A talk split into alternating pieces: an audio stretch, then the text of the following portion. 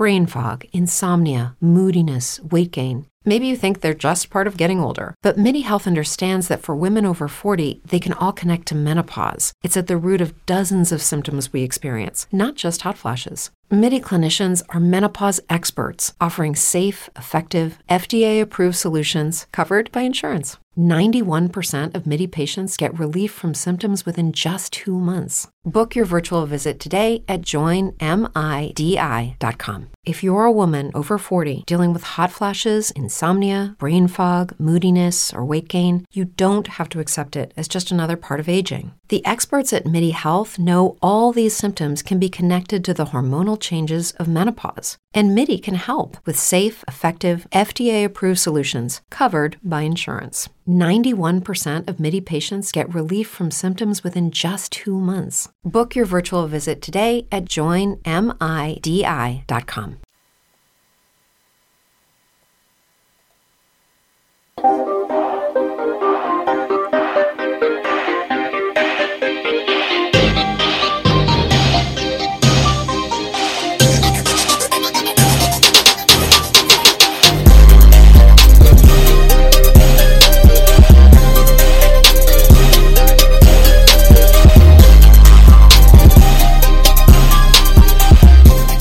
The base is dropped on a new edition of Soccer Down Here. It's a Thursday morning edition.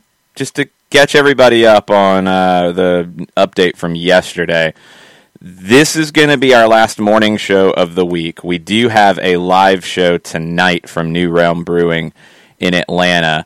That's going to be our weekend preview show. That's where we will go through the M L S Cup matchups, um, playoff matchups, and juice boxes and all the different things going on with that. That will be tonight at six o'clock. You can watch it live. You can save it for the morning if you want. If you really want a show in the morning, there you go. It'll just be recorded. Uh, tomorrow morning, Mike and I are putting together the Countdown to Kickoff show with Atlanta United and A T and T. We are interviewing Carlos Bocanegra. He will be our guest on the show. We'll preview everything about Atlanta and N Y C F C, uh, and that will be uh, taping in the morning, so I will not be available for a morning show. However, Mike and I talked yesterday, and we are going to do something special we haven't had a chance to do this season, because we're going to get to Yankee Stadium really early, just the timing of everything. So we're going to do a probably thirty to forty-five minute Q and A before the lineups come out, before we're on air, very early, probably in the twelve o'clock hour on Sunday, to get you ready for Atlanta and N Y C. That'll be a special Sunday edition, short edition, from Yankee Stadium ahead of Atlanta and N Y C. That's your programming schedule the rest of the week. Programming schedule today, Nico Moreno will join us at ten thirty to talk M L S Cup playoffs. Really look at the Western Conference. We've talked a lot about the East so far this week. We'll talk about the Western Conference today with Nico Moreno starting at ten thirty. We got lots of odds and ends, John, to get into this morning, because we're kind of in that weird phase where we didn't have national team games yesterday in the extended international window, so kind of a little bit of downtime. I mean, even our Picks of the Week game today got delayed again in Nepal. Yeah, oh, no! Had a game from Nepal. That has been delayed until next week, so that one's off the Wait, board. Jeremy's not playing the Police? No, the league got delayed. Thanks, Jarrett, for just oh. parachuting in. I was wondering where you were. Man, you're welcome. Yeah, I, w- I was. I was hoping that the uh, that the Sunday surprise would be like you and Mike getting to take B P at Yankee Stadium. Um, no, I think they've actually put the baseball stuff away, so uh, I think we're we're, we're not going to be allowed to do that. But we will be in there very, very early. We're chasing after Jeter. Yeah, yeah. Well, I mean, that makes sense. It's a team that couldn't. Uh, yeah, they had in their season a little bit earlier than, than some teams. So yeah, I, I, I, I get it. I completely understand. They did. You know, we can't all play into November. That's one reason I've been trying to stress that the pitch should be in great, great shape, because they've had plenty of time to relay it and make it look amazing, because they haven't had any baseball there in a while. You know, a little bit of shade. It's okay. Um, but yeah, we'll have the Sunday morning, or Sunday probably afternoon, brunch show with uh, me and Mike from the stadium. Um, I'll try, as I walk in, I'll try to take some pictures and post them on my Instagram of, of some of the things, because we walk through the concourse when we go in. Um, It's pretty cool. I mean, there's some really cool stuff there. Of course, it's not the original Yankee Stadium. It is uh, Yankee Stadium. Is this technically two point oh or three point oh? Three. Is it three? Cause you, yeah, because you had the old, old Yankee Stadium, then the renovations with the old one made it two point oh, and then this okay. one across the hall is three point oh. one point oh wasn't around very long, right? It was mm-hmm. two point oh that was around for, like, ever. Yeah. Okay, just making sure. Um But yeah, I'll, I'll try to take some pictures of, of stuff because it's it's. Look, I as a sports fan, I was really excited to go do my first game from Yankee Stadium. Um, calling it now there, I mean, look, it's a playoff game, so it's going to be huge, and the atmosphere should be pretty good. It's a little hard from our vantage point to call it in a traditional way because we are very far away from the action. Um, John, you called games from Coolray Field. Jarrett, you I think you called a game from Coolray Field, if I'm not mistaken. Um, you guys remember? No, I didn't. You did not. Okay, um, but you you no. went to Coolray, so you know, and you were pretty much like a yeah. couple doors down from where we were, so you know what the view was. It's not like that at Yankee Stadium. That's what's kind of weird about it, because there it was weird because you were like on the corner flag, but you were at least close to a corner. Yeah. At Yankee Stadium, you're not really that close to anything. So, I mean, I'm looking at the field for very big picture stuff, but I'm calling it from the monitor for the most point because it, for the most part, because it's just you're very far away from the field in the booth.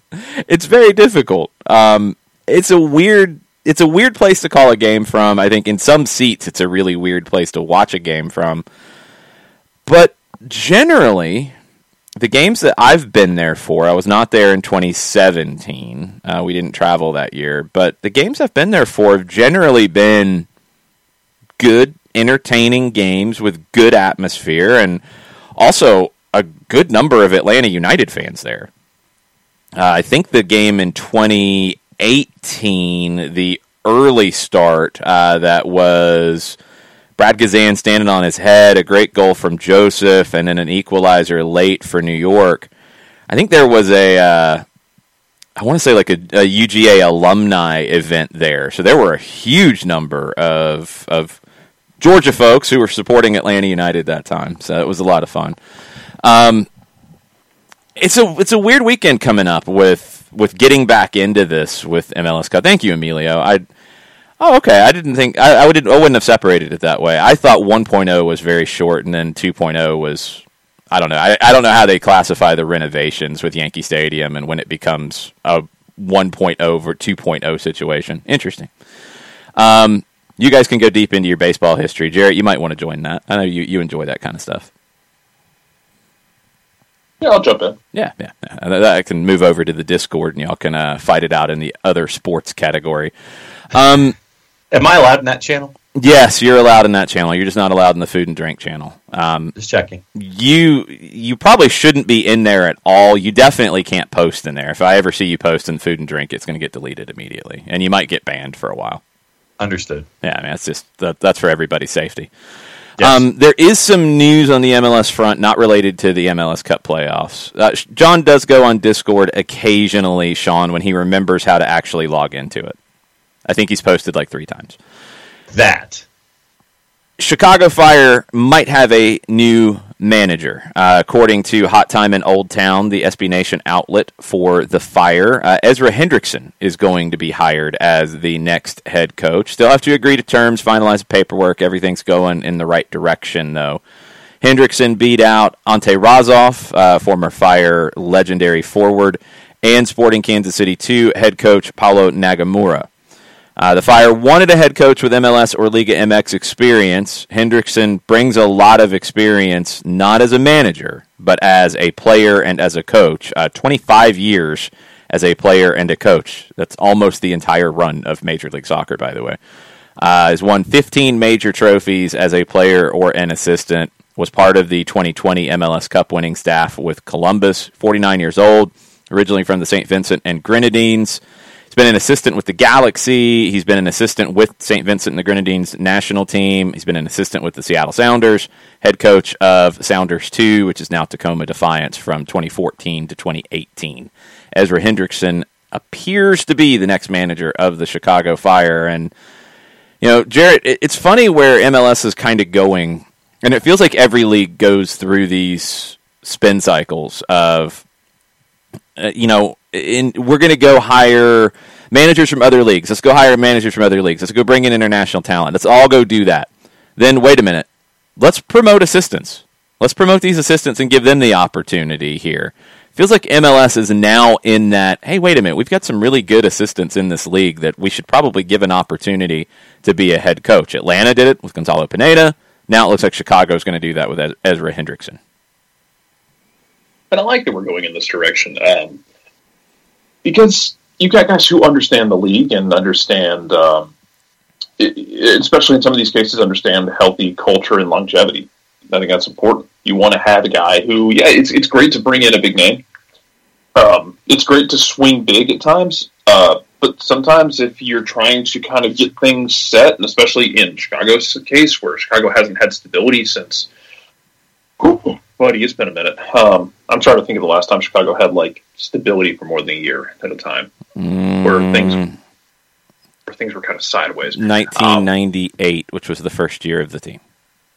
There you go. They won the cup that year. That's just being mean. Um, That's true. Uh, but you have... Yes, it is. Uh, but you haven't really had that stability and that culture you can ingrain. Now, are you asking this person to be the next Peter Vermes? Not necessarily, but you have someone who is coming from a stable organization and who can kind of bring some of those traits over and who has who can kind of sharpen their teeth. And yeah, you're right. We do go through this with a lot of different sports. And that's fine. Because that's how you're going to find some of these guys who I think you look around and you go, wow, so-and-so really deserves a shot. They just haven't gotten that opportunity yet. Well, here you go. Now that person has a shot. Doesn't mean you can't swing big or someone else won't swing big. But when you're trying to instill, I think, some stability and some culture, it's not a bad move to make.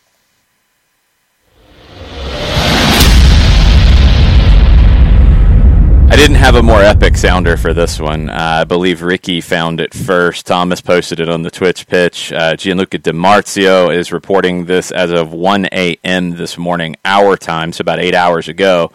Uh, new Ronald Koeman and Frank DeBoer are in ongoing talks to become the new Manchester United head coach and assistant coach, respectively, if Ole and his team is sacked by the end of this week. John, your reaction? And good morning. Okay. That's not um, a reaction. Give me more. I just, well, um, you know, as I'm processing this with, with that big swoosh, you know, we were all wondering what the direction was going to be if, you know, who is out there for a, a Manchester United. If you were going to disassociate yourself with Ole Gunnar Solskjaer, Ronald Koeman, and Frank DeBoer, that, that's a that's a, an interesting one too. Uh, if it happens, I mean, and because this is where I, I go back and forth on this. It's like we were wondering, okay, what are the names out there? With Ronald Koeman leaving Barcelona, now Koeman will obviously, apparently, uh, let's say apparently, wants to get back into coaching. And Manchester United, that's one of those marquee places where you sit there and it's like, yeah, I want to jump at Manchester United. So, interesting notion, having Frank going in as a possible assistant coach. Uh, like I said, I, I, I am intrigued. My Palace intrigue is at an eleven over this one. This, that's very interesting from Gianluca DiMarzio. Yeah, um...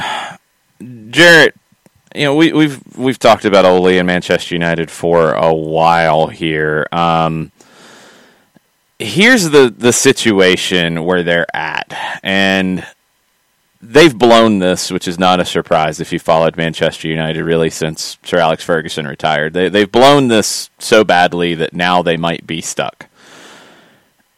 Ole is not going to survive all of this. He's not. There, there's no way. You can't have the losses that he's had recently. You just can't. It's it's not. He, he's not long for the job. Let's put it that way. I think that might be the, the fair wording here. Okay, you had the opportunity to get Antonio Conte, who was the biggest name out there, really the only big name out there. They didn't. They balked at the transfer kitty that was required of two hundred fifty million euro. They didn't really get back to him. He said, okay, fine, I'll go to somebody who, who will agree to spend this kind of money. Now, of course, I know Spurs fans are like, yeah, but they never spend this money. Let's see if he spends this money, but that's, he's at least been promised they're going to spend the money. Manchester United didn't even return the calls, it sounds like. So now, Manchester United, knowing that Ole wasn't long for the job, knowing that Zinedine Zidane was an absolute long shot, now it sounds like his wife doesn't want him to go to Manchester. That's according to reports out of Spain. This is what you're you're left with, and it is being left with. I mean, I I think Ronald Koeman did a good job last year with Barcelona with what he had to work with and all the chaos. I think he did a, a, a very good job there, but then ob- it was obvious at the beginning of this season because they tried to replace him in the summer, and they couldn't find anybody to take it. It was obvious he wasn't long for the job. He's going to go in there, and with Frank as an assistant, like, can they be better than Ole? Yeah, I think they can. Are they what Antonio Conte would have been? No. No, I don't think so because, I mean, frankly, Koeman and Conte both managed in the Premier League and one's got a trophy and one doesn't. Pretty simple. But if you're going to move on from Ole now and you missed out on the big fish Antonio Conte, I guess this is the best option on the on the board? I guess, Jarrett, is that fair? Um, I'm curious. I, if this is what happens, I want to see what the terms of the contract are. Are they end of this year rolling going forward, and we'll reevaluate after the season to see who might be available? Ooh, I wouldn't take that job. Uh, if I'm if I'm Koeman and Frank, I'm not taking it unless I'm getting at least a couple of years. Yeah, a year and a half at least, yeah. Is it twelve to eighteen months with a, hey, maybe we'll see who's free after the World Cup in twenty twenty-two? Um, you know, I, because I'm with you. Like, I'm not taking that if it's like a rolling six month deal where, hey, uh, we might hand it to you in January, but then we're going to just kind of see what happens at the end of the season to see if we renew you. Because I think the Braves did that to Ryan Snicker for a couple of years. It was like, you're your manager this year. Ah, you can come back. Yeah, ah, you can come back. But that's um, different because it, Snicker it didn't is. have leverage, and I don't know how much Koeman does. But he's got more um, than Snicker would have in that kind of situation. He he has leverage, I think, in the sense that Manchester United desperately wants to put pull the finger on that put the finger on that button and hit the little red button, but they need to have someone in place. And Ronald Koeman is sitting there saying, "I can be that someone in place, and you can get someone who has coached at this level and just coached Barcelona and got more out of Barcelona." And I'll defer to Fourcard Uh, for more input on that as our resident uh, Barcelona sufferer. He got more out of Barcelona than I expected. And that's, you know, now you can say, hey, I can be that guy who can come in and kind of keep your ship from sinking into the bottom of the North Atlantic. But it's going to cost you. So I think he does have some leverage on that front. Um, this does ruin the idea of, hey, just put Frank DeBoer in charge of the youth academy. Just, just let, just let, just let Frank build your academy. Well, that was um, the idea at Newcastle, but they're not going to go with Overmars. Yeah. It seems like so that that was gone for a while now, unfortunately. Well, Manchester United can do that too. I mean, come on, um, Manchester, yeah. your, you, you know, get, get your academy kicking back into gear. Yeah, they could, but they have so much money, um, they're just going to go spend it elsewhere. Yeah, it, it, it, but to me, it just feels like a matter of, um, a matter of, of Koeman can sit there and say, I know you want to fire him. You want to fire him yesterday. I'll be that guy to step in, but you're going to do it my way under my terms. If you want me, here are my terms. You're going to have to meet them, and I will be the guy who will step in. But otherwise, you're going to have to find somebody else. It's going to be fascinating. Uh, it's going to be very, very fascinating. Um, couple of things. Twitch Pitch is, is all over the map, just like we are this morning, with all kinds of different things. Uh, Modaflow asks if the jersey behind me is a look into what we're wearing on Sunday. I don't know yet, actually. I, I don't know. It was what we wore in the last game, and it hasn't been replaced. That, that's where I've been in the last few weeks, so it's there. Um, I generally think we have worn red or black or red and black stripes or our current black kit, oh, some I'm variation of that color scheme. Or the third kit because of New York's propensity to wear that light blue. Yeah, I, I think in general we've worn stripes there, so we'd wear the black kit there this time. Um, I think, but I, I don't know that for sure. Um, so stay tuned. But yeah, it is no peek into anything because I don't know anything. Which you're welcome, Jason, because it won't be the uh, it won't be the uh, the, the white kid that's, that's damn near impossible to read from an angle. They're far yeah. enough away anyway. It's not like I'm gonna be able to see it if they're you know wearing a kit with neon numbers on a on a black shirt. I'm not gonna be able to see anything. Jason's over in Staten Island calling a game in the Bronx. At Basically, this point. Me calling it from the monitor. Yeah. Um, chaos. Uh, okay, uh, let's see what else we got. Uh, burned on M L S coaches. He said, I think it's become obvious M L S is not a league for systems coaches, mostly due to roster restrictions that prevent quick changeover of squads. Can't hire, and if you can't hire a systems coach anyway, you may as hire, you may as well hire a domestic coach and avoid paying a premium for foreign coaches, plus risk non-adaption like hindsight, et cetera. I kind of go the other way, and I, I was typing it up. I. I think you can have systems coaches because I think you have systems in M L S that are systems, like Red Bulls, uh, Philly, Sporting Kansas City. Now, Sporting Kansas City, Peter Vermes has been there forever, and he's adapted too. I mean, system in the sense of being a four three three team, and they've been that forever to the point that it's part of their branding around their stadium and and marketing and everything. But he's adapted the way the four three three works. Philly has adapted over time with Jim Curtin and the way that they play their style. Red Bulls is Red Bulls. They've had different flavors of it with different managers. I think you can have systems. I, I disagree with that comment. I, I think what it comes down to, though, is knowledge of the league in M L S is very, very important, and not for the generic reasons of like, ah, you know, it's it's a hard league or blah, blah, blah, blah. No, I think it's very specific because I think Tata Martino struggled with this, and I think foreign managers who have come in and had success have struggled with this early on. Your your schedule, your your way you work is very different here than it is in other countries because of travel, because of climates, because of that aspect of it, and playing through the summer if you have a manager who's not used to that. You have to adjust your training schedule. If you don't, you're going to burn your team out. It's just the way it goes, whether you're a pressing high-energy team or not. If you think that, like in other places, you can come back after a game and the next day you can have a, a training session, probably not going to do that here because you're probably going to be either in current times flying back overnight, it might be a, a two, three-hour flight, depending on your travel, getting back at like three in the morning, four in the morning or so, getting like home and asleep by that point. You're not going to have a normal training session the next day. You're just not. Or it's going to be like it was before, which it's reportedly going to be back to next year, at least for some trips, is you're probably going to be traveling back the morning after the game, commercial.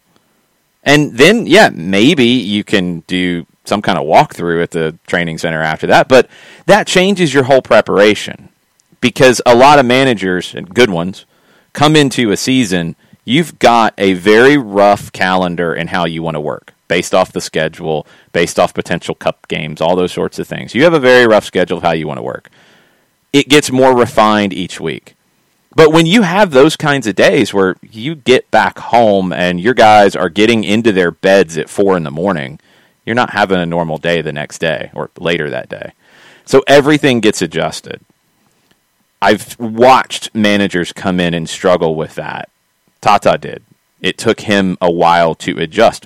Why do you think they didn't press as much in eighteen versus seventeen? They adapted to what M L S was. So I think the knowledge of the league is more important than the systems part. I think you can have systems in this league. I think you need to be adaptable and you need to be flexible and not be Uh, Ralph Rangnick rigid in your system, but you can have a system. You're not. I don't think you have a bunch of vanilla teams that just roll a ball out and play. I don't. I, I would really push against that. I think that's very unfair. But I think you have to be rigid because yeah, it's it's a little hard to just get rid of fifteen players every year and bring in fifteen more, and that's your new style, and that's how that's going to define how you play. It's not easy to pull that stuff off. You have a players' union to deal with as well, so there's a lot of different aspects to it. But you can have a system. You just have to adapt it. But you got to know this league. And that's where Gonzalo Pineda and Ezra Hendrickson, managers like that can be really important because they know what travel can do to a team. They know what that does to your training schedule. They know how to then adapt. All right, I want to work on X, Y, and Z, but I'm not going to have this day to do it. I'm going to have to cut it short this day because we're traveling, et cetera, et cetera, et cetera. They're going to be able to adapt it more rather than look at it and be like, this is stupid, rah, which some managers have done in this league before. So it's it's complicated. I think it'll go back and forth as it always does, because I do really think that you will start to see other managers worldwide say, man, that's a pretty good place I want to go work. And they're going to do it, but they're going to come in and be more prepared. Tata was prepared, and he was still surprised by it. I think Patrick Vieira came in and was prepared, but learned along the way really quickly. You can come in and be successful coming in from outside the league, but you've got to be willing to listen and learn. I, I think Phil Neville is one of those guys. Um, it can work, and you'll see that come back because that'll be the, the new hotness here at some point down the road. But right now, it's it's hiring assistants because you've had a number of assistants who've grown up in the league and now are ready to take those jobs. Really interesting. Um, Hendrickson has been really close on multiple jobs, according to reports.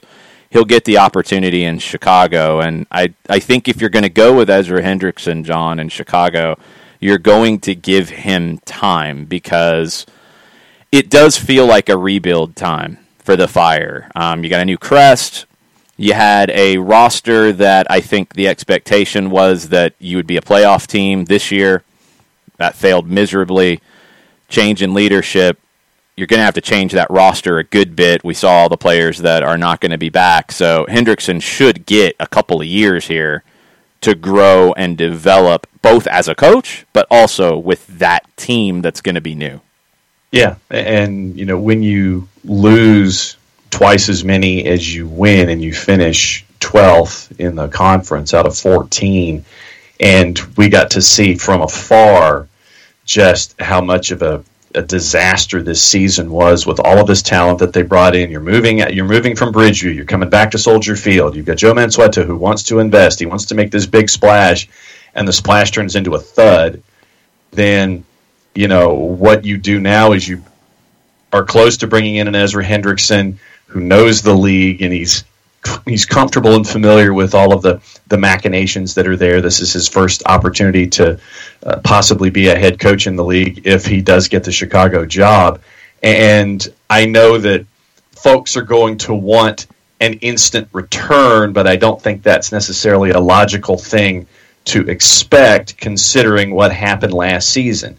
You know, you can't just turn the box upside down, have everything fall out of it, throw the new things into the box, whatever the whatever's inside the box in the first place, and expect that box to do what you want it to do. So you've got to rebuild here, and what I would what I would hope is that the Chicago Fire fan gives Hendrickson a chance, lets the team build to get last year behind them, or this year this year still, but get twenty twenty-one behind them so they can work forward with a coach that we've seen come close a lot of times and has, uh, you know, got a lot of promise attached to him. But there's patience, I hope, that is attached to this as well, should Hendrickson take the gig.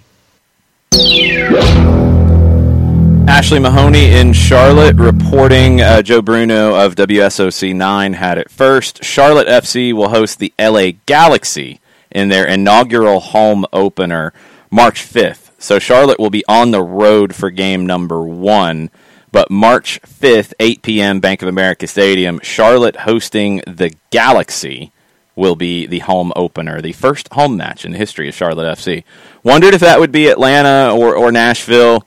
It's going to be the L A Galaxy in that match. Uh, Ashley Mahoney, who you absolutely should be following for Charlotte news, uh, M underscore A underscore H underscore O underscore N underscore E underscore Y. Uh, she writes for Axios in, in Charlotte as well. Um, Ashley's one of the best out there, so make sure you're following her. Uh, Joe Bruno, W S O C nine, had it first. I Ricky, I'm I'm with you. I'm surprised it's not Atlanta too. I thought it would be Atlanta in Charlotte for their home opener, but it's going to be the L A Galaxy. Saturday yeah, um, night in Charlotte, Jared, at B of A. How many people you? Th- what do you think's gonna? You think it's gonna be a full full house? Oh, yeah. I think it will be. Um, I think it will be, too. I think it will be a very full house. Um, I think it will be a lot of fun. Uh, yeah, follow Ashley for sure. I think we had Ashley on back before, like when when Charlotte was in the in the gladiatorial combat that was uh, trying to figure out who could get an expansion team and who yeah. could not. This is back in the day. Um, yeah, she also woke up and chose violence with that with that Twitter name, though. God bless her. Um, actually, um, she did. It's funny. I ran into Ashley at the uh, M L S All-Star Game in twenty eighteen. Uh, really fun person to talk to as well. Really knowledgeable. Really excited about all this. Like, she's not just pumping out these articles blindly. Um, getting to talk to her for about ten minutes while we waited for me. Brain fog, insomnia, moodiness, achy joints, weight gain. Maybe you're thinking they're all just part of getting older. Or that's what your doctor tells you. But Midi Health understands that for women over forty, they can all be connected. Hormonal changes that happen during perimenopause and menopause are at the root of dozens of symptoms women experience, not just hot flashes. Midi specializes in compassionate care for women in menopause. Their solutions are safe, effective, and F D A approved. Plus, they're covered by insurance. A convenient telehealth visit with a Midi clinician can be your first step to getting personalized care. They'll tailor a treatment plan for your symptoms and health history so you can get back to feeling great. ninety-one percent of Midi patients get relief from symptoms within just two months. When your body changes, your care should too. Book your virtual visit today at join midi dot com. That's join midi dot com. If you're a woman over forty dealing with hot flashes, insomnia, brain fog, moodiness, or weight gain, you don't have to accept it as just another part of aging. The experts at Midi Health know all these symptoms can be connected to the hormonal changes of menopause, and Midi can help with safe, effective, F D A-approved solutions covered by insurance. ninety-one percent of Midi patients get relief from symptoms within just two months. Book your virtual visit today at join midi dot com. Media availability with the coaches. Uh, you know, she's excited about all of it as well, and and has kind of poured herself into this, so it should be a lot of fun for everyone in Charlotte. And yeah, she's absolutely one to follow because if nothing else, she's going to wear her heart on her sleeve yeah. in terms of the way she covers it. As far as Charlotte goes, yeah, I expect it to be absolutely bonkers. Um, Chicharito in town for that? Absolutely. Oh, buddy. Um, I expect also a lot of pet. Like, there, there's going to be a lot of pettiness. We can get into this later, man. Like, the pettiness between, that that already I think is kind of building between Atlanta and Nashville, because I felt like Atlanta and Nashville had a really friendly vibe. And then as this year went on, I don't know if it's because Atlanta kind of, like, stumbled around in the dark for a minute, but it got a little salty. Like, Charlotte Charlotte came out of the womb in M L S choosing violence against Nashville and Atlanta. Um, I assume that they're also going to do the same to D C because D C and Charlotte are close enough for that to happen. Um, Charlotte is, like, going to basically pop out of the, pop out here on a heel turn, and it's going to be very entertaining. The South is going to get very bitter and very salty real damn quick in this league. Charlotte has really founded a lot of their mentality and their image on being...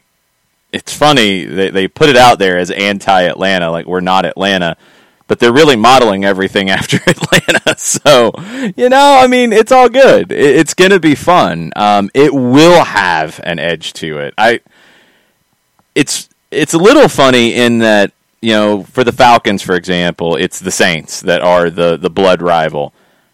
I think Charlotte in M L S will end up being the blood rival for Atlanta United. I really do, because I, I think it is going to be the one that is nasty at times. Um, it's going to be fascinating to watch. It's going to be really, really fascinating to watch because it's close.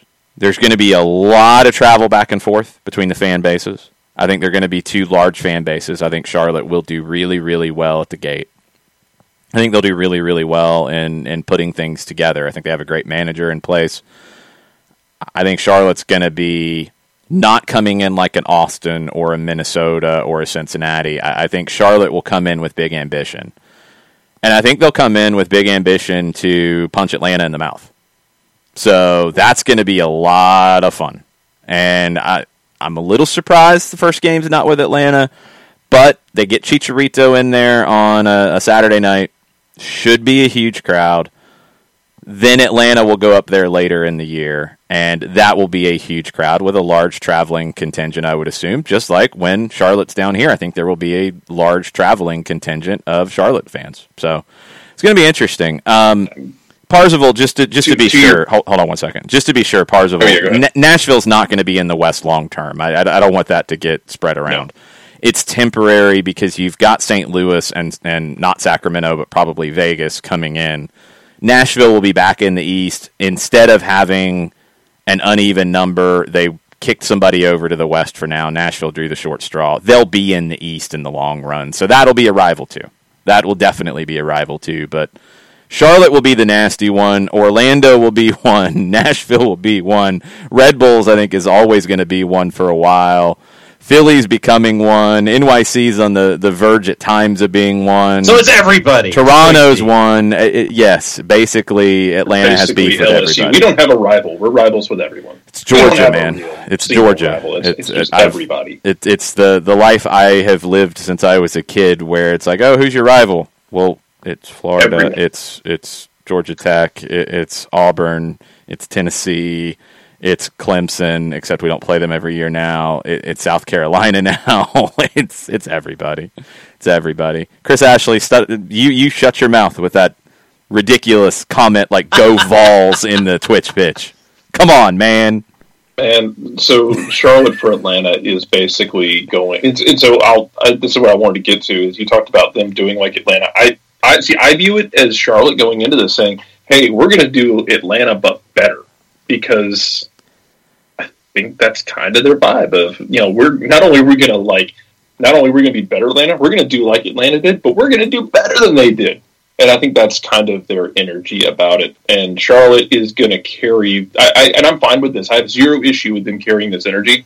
Yeah. So I, let me I'm preface this by saying one hundred percent that. Uh, Charlotte's gonna come into this basically as Atlanta's Charlotte to Atlanta will be basically what Tennessee is to Jason. And the uh yeah, it's very possible. Um, like Jason, Jason holds a special heel uh, dislike for Tennessee, and I think yes. by the time we get uh-huh. into it, like I think Charlotte and Atlanta. I think you're right. Charlotte and Atlanta is going to be it's going to be nasty. Um, Orlando's like that childhood bully. You'll you'll never forget your first uh, your first heel turn, your first bully. But Charlotte's going to get mean. Yeah. It- Orlando will will change over time. I think Orlando will get more engrossed with Miami as well, so it'll change a little bit on their end. I mean, Charlotte came in day one talking smack about Atlanta, so that's not going to go away. Um, other rivalries will come and go, and that that's what's fun about this. And it's not a bad thing to have a bunch of rivalries. Like, you can use the R word. You don't have to be afraid of it. Nobody's going to judge you if you call something a rivalry and it's maybe a five on the scale instead of a ten. It's okay. These are good things. Rivalry means passion. Passion is good. That's why I think what Charlotte's done is the smart play, because they created a bad guy for them straight out of the gate. They got all their people riled up about it. And that is the way to get passion going. And it was very easy because Charlotte's always had a thing about Atlanta. Always. In every sport. So you just play off of that. Boom, you go here, and there you go. It's it's a really smart way to do it. Parzival, don't you bring up Boise State beating U G A in those stupid uniforms. Those were horrible. I hope they were burned. So we're not talking about Jared Zabransky at all? No, we're not talking, more importantly, about those stupid pro combat uniforms. The worst things I've ever seen, ever, ever, ever.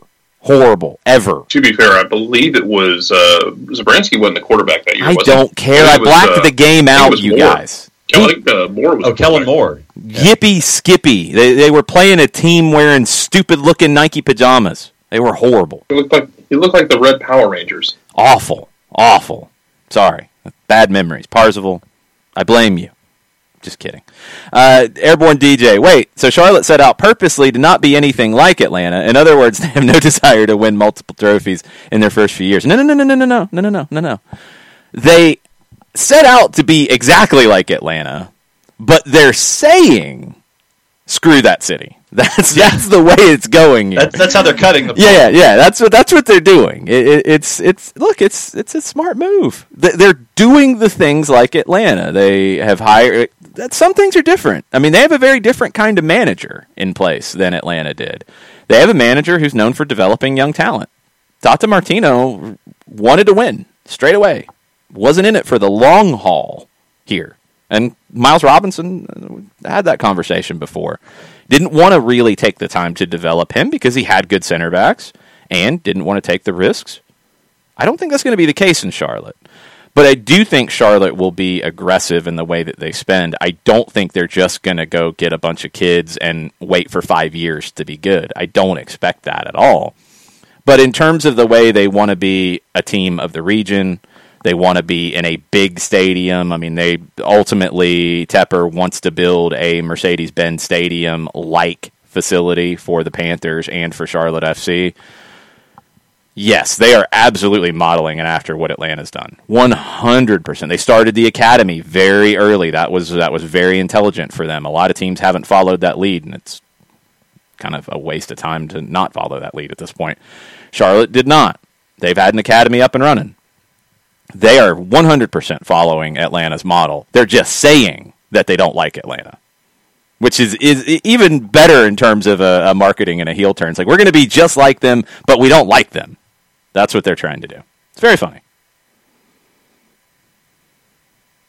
Yeah, it's uh, that, that that's the that's the way when you're when you're the new kid in the territory, you absolutely cut the promo off the top, sitting there and calling out the champ and.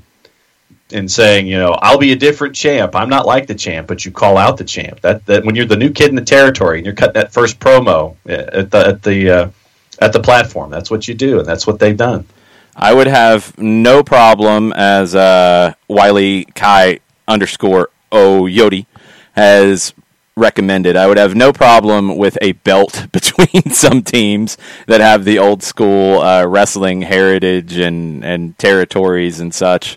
Um, I mean, you got Georgia Championship Wrestling. NASCAR related between Charlotte and Atlanta. You could do NASCAR as well. I mean, you could do a wrestling belt. Like, you've got all kinds of different aspects. But uh, that's going to be down to the supporters to sort out and, and figure out. And uh, I I hope they do. I hope, they, I hope there is some kind of a, a thing in place between these two straight away, straight out of the gate. I, I hope there's something on the line for it if it's some kind of wrestling belt, if it's something related to a front fender of a NASCAR car, I don't care, whatever. Um, pick something. Let's yes. go with it. Let's talk about whatever we're playing for. The bronze front fender. I don't care, whatever. We pulled the front fender off of Morgan Shepherd's car in nineteen eighty-nine. Sure. It's sitting on my wall, and we're gonna we're gonna trade that back and forth. If you beat I'm us, you can have it. Yeah, that's fine. Whatever. It doesn't matter to me. Um, This this goes back to the whole thing of, you know, the, the idea of the South had something to say, and I know that's very much an Atlanta thing, mm-hmm. um, but we can expand it out that the entire South is, uh, the way the entire South is growing with the sport. I I long for a time where in Orlando's getting themselves together, uh, Nashville's here. I don't I don't yeah. know if people want, Straight like, if I don't know if people are still, like, trying not to have that conversation, or if they are, and I've just missed it. Kudos if you are. Nashville's Nashville done been here. Um, get Charlotte here as well, and I would love a world in which the South, D C U don't count, go sit over in the mid-Atlantic corner, um, where the South is just basically on Cascadia levels of pretension. I said it years ago. I, I said that the, the South was coming for Cascadia, and I'm sure that really upset people. Nico Moreno's probably throwing his coffee right now if he's listening. But when you get to that I'll point... make another one, he's fine. I mean, and we are, for geographic purposes only, I- including Orlando and Miami in that conversation. Geographic purposes only. Um, Atlanta, Charlotte, Nashville, just at the first division level, and the level of talent that's going to come from these places. And I-, I think that's another critical element to it. And that's something that, frankly, hasn't happened much in Cascadia. Uh, Vancouver's developed a good bit of talent over the years, but Seattle's just starting to. Portland really hasn't. Atlanta has already, Charlotte has put together a good academy straight out of the gate. Nashville's got some catching up to do. Um, Tennessee, I think, in general, has some catching up to do on the talent development. I think the coaching education side, there's things to grow there. Florida has developed talent for years and years and years because you can play year-round. So it's not just those teams that are going to be there, but you're going to see more players representing the United States that are going to be hailing from Georgia, South Carolina, North Carolina, Tennessee, and yes, for geographic purposes only, Florida in this conversation. And when you can get further down the road and Birmingham Legion can continue to grow and have players come through there, you're going to see players, more players come from Alabama. You've already seen some because of the F C Dallas pipeline out of Birmingham in the past. You're going to see more come out of that, and it's going to come through a new pipeline. There's going to be more of that. So that is where I think things will truly change, where it's not just you have big teams and big games. You're going to have big players coming through this region as well.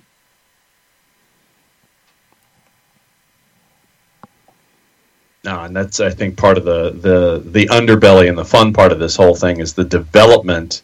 But while the, the rivalry and, and all of the the uh, the promos and the, the games against each other in the in the tricky triangle, it's it's going to be fun. There's also that underlying development of the game with uh, not just in each of the individual cities, but in the regions themselves. I think that it's going to be a, a fun part of this as well to see all of the development from all of the, the sections that we've seen and we've covered over time and see all of that grow as well.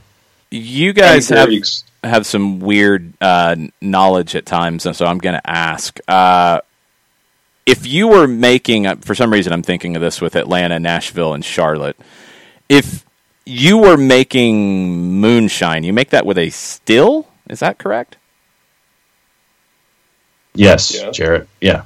Yes. Do, are we going to have a uh, still? Say goodbye to your credit card rewards. Greedy corporate mega stores, led by Walmart and Target, are pushing for a law in Congress to take away your hard-earned cash back and travel points to line their pockets. The Durbin-Marshall credit card bill would enact harmful credit card routing mandates that would end credit card rewards as we know it. If you love your credit card rewards, tell your lawmakers, hands off my rewards. Tell them to oppose the Durbin-Marshall credit card bill.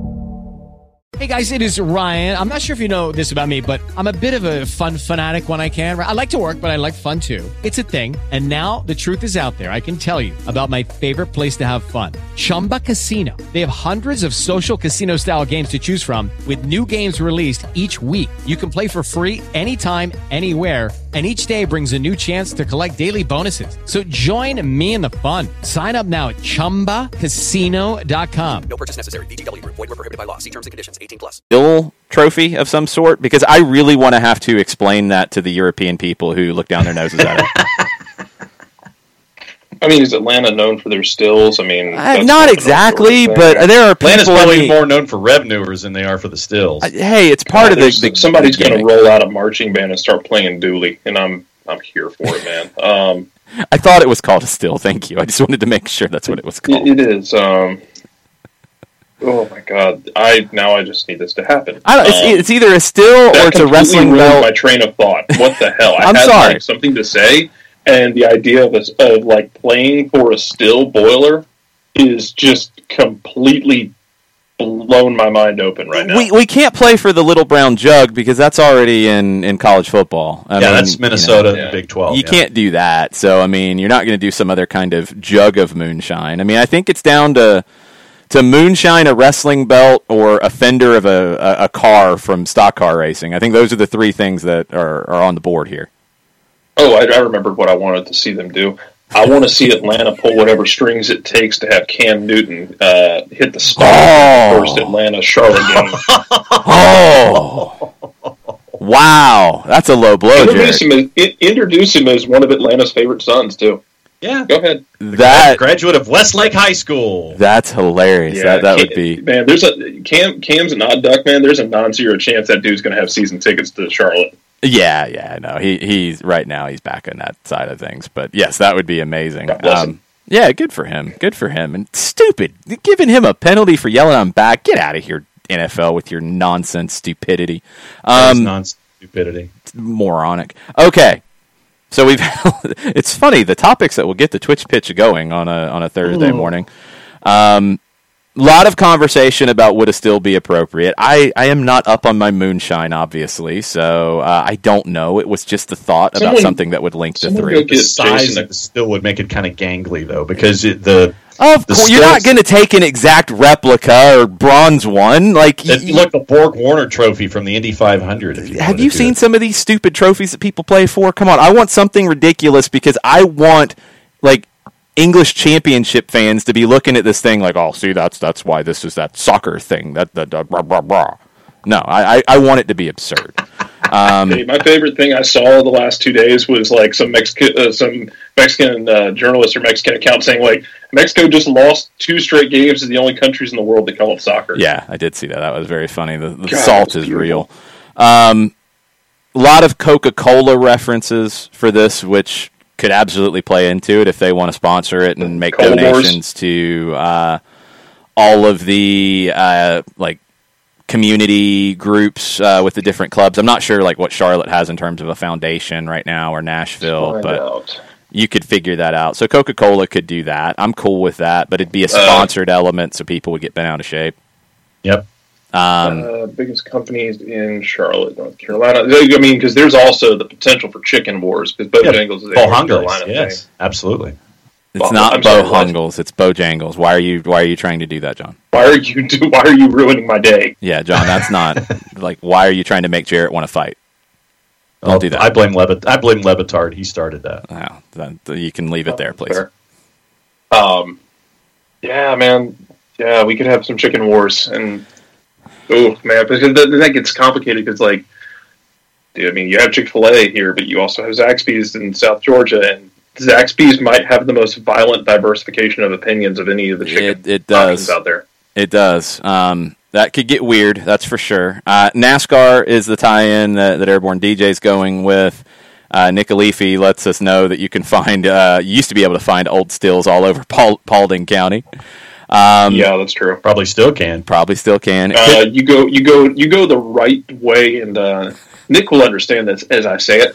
Um, You get off ninety-two on some of those, like, on some of, like, Ridge Road, back off Ridge Road, getting out to, like, the South Paulding area. Yeah. Some of those little side roads. I got family back there, man. Mm-hmm. Um, yeah, you, that's, you don't need to be there, necessarily, for your own safety. Yes. Yeah, that's probably a good idea. Especially as the sun is setting. You could, uh, you could play for a moonshine jug, absolutely. Um, just, it can't be little or brown, because then they're, The, the, those folks are going to get upset about it. Um, mm-hmm. I like Thomas's idea of something involving a mason jar. Yeah, I, I like that. Um, Waffle House could get involved as well. I mean, of course, Waffle House would always work for all of these three. That would be great. Coke versus Pepsi thing is just hanging out there. It, we don't talk about Pepsi around here, Jared. What are you talking? What are you doing? What are you doing? Charlotte does though. Well, what, that's one more reason to uh, be angry with them. We don't. We don't talk about Pepsi. That's one more reason to use it as a part of this conversation. Yeah, but I mean, you're not going to have well, a generic cola war. I mean, we're not going to do that because you know. Please, please just break out the like the old Winn-Dixie, um, the old Winn-Dixie brands of knockoff sodas. I, I'm I'm down for that. I mean, we can. It can be the A and P cup for all I care. That'd be fine. Um, some R C Cola Cup. Byrne, yes. Byrne does let us know that the Europeans do know stills. Uh, they all used to make bootleg plum schnapps with their drunk uncles when they were like eight. Wow. That is a new revelation on the show this morning. Bootleg plum schnapps. That sounds like a bad time. I'm just going to remind people... I'm just going to remind people that Buckfast is a thing in Scotland and Ireland. It's just a tonic wine that's fifteen percent alcohol and uh, has as much caffeine as a, as a, actually has more caffeine than a Red Bull, and it's fifteen percent alcohol. That's that's like Four Loko-esque. That's like, frightening. So so that that that Copa, that's all I can think about during that Copa ninety documentary about the Scottish national team traveling down to the England game. You had like trains full of Scotland fans. All of them had a bottle of Buckfast, and they're just getting off the train to go to a game at Wembley to watch England. And the potential, it was it was like it was like lighting barrels of nitroglycerin and then kicking them down the stairs. Jeez. Like, that was amazing that no one died. Like, I, I want to introduce Buckfast wine no. at a at a Pitt, West Virginia backyard brawl game and just see what the hell. Jared, they burn couches already. That no, no. Yeah, I know. Are you sticking with us, or are you gonna, are you, no? You're not. Are you going to leave, or are you going to stick with us? I, I'm going to leave. Okay, so, you're going to leave on um, that note. Yeah. Well, I mean, you you want to give me a different, you want to you set me up for something just more positive. Give me so, give me something positive. I, I shouldn't have to set you up for it. I, I'd hope not. Give me something more positive than unleashing uh, Scottish caffeinated fifteen percent alcohol on a West Virginia Pitt rivalry game. No fun at all. Um, it might burn a part of the country. Okay, now. yeah. Ultimately, uh, this should be a lot of fun as the South continues to develop itself. You talked about, you know, the youth development. Um, uh, one thing I want to see is I want to see the reaction out of the uh, out of the research triangle to Charlotte growing, because um, I feel like Atlanta's going to find some enemy of my enemy is my friend That's energy out of the research triangle before this is all said and done. That would be wild. That would be very, very funny. Thank you, Jarrett. We'll talk to you later. You're very welcome. We'll talk to you. John, tell us about our good friends Toca Football and Eliminize. If, if you're looking for odor-free, clean, fresh air, there's one place that you can go. Eliminize. Eliminize service deodorizes enclosed spaces like houses, apartments, condos, and they've created a customized solution that eliminizes all organic odors, including pets, cigarettes, food, odors like that. Realtors and property managers use Eliminize service to eliminize bad odors to help odors to help them sell or rent homes quicker. They offer a turnkey process that makes it easy to work with realtors and property managers. They're kind to the environment, offering a green way to get rid of odors with no toxic residue, better than Febreze or those other masking agents that you might know. They use a proven scientific formula to destroy odors down to the molecule. They make pricing easy, using cubic feet and parts per million to come up with a, a price that's affordable for you. They offer results in twenty-four hours or less. You can go to eliminize.com backslash Atlanta for their special November offer. That's E-L-I-M-I-N-I-Z-E dot com backslash Atlanta for their special offer here in November. Make sure you use the backslash Atlanta for your first steps toward odor-free, clean, fresh air. And our friends at Toca Football have a question for you. Do you have a young soccer player in your family? Have you ever considered private instruction with a professional instructor to take your player's game to the next level? Toca Football has four indoor soccer training centers in the Atlanta area. Their trainers utilize innovative technology in a fun environment to help improve your favorite player's skill and decision-making. Give Toca Football a try, won't you? S D H is partnering with Toca to offer our listeners an opportunity to check out their revolutionary and fun Toca soccer training method for how much? Gratis. Book your how much? Free session now with the promo code D H. Use the promo code D H.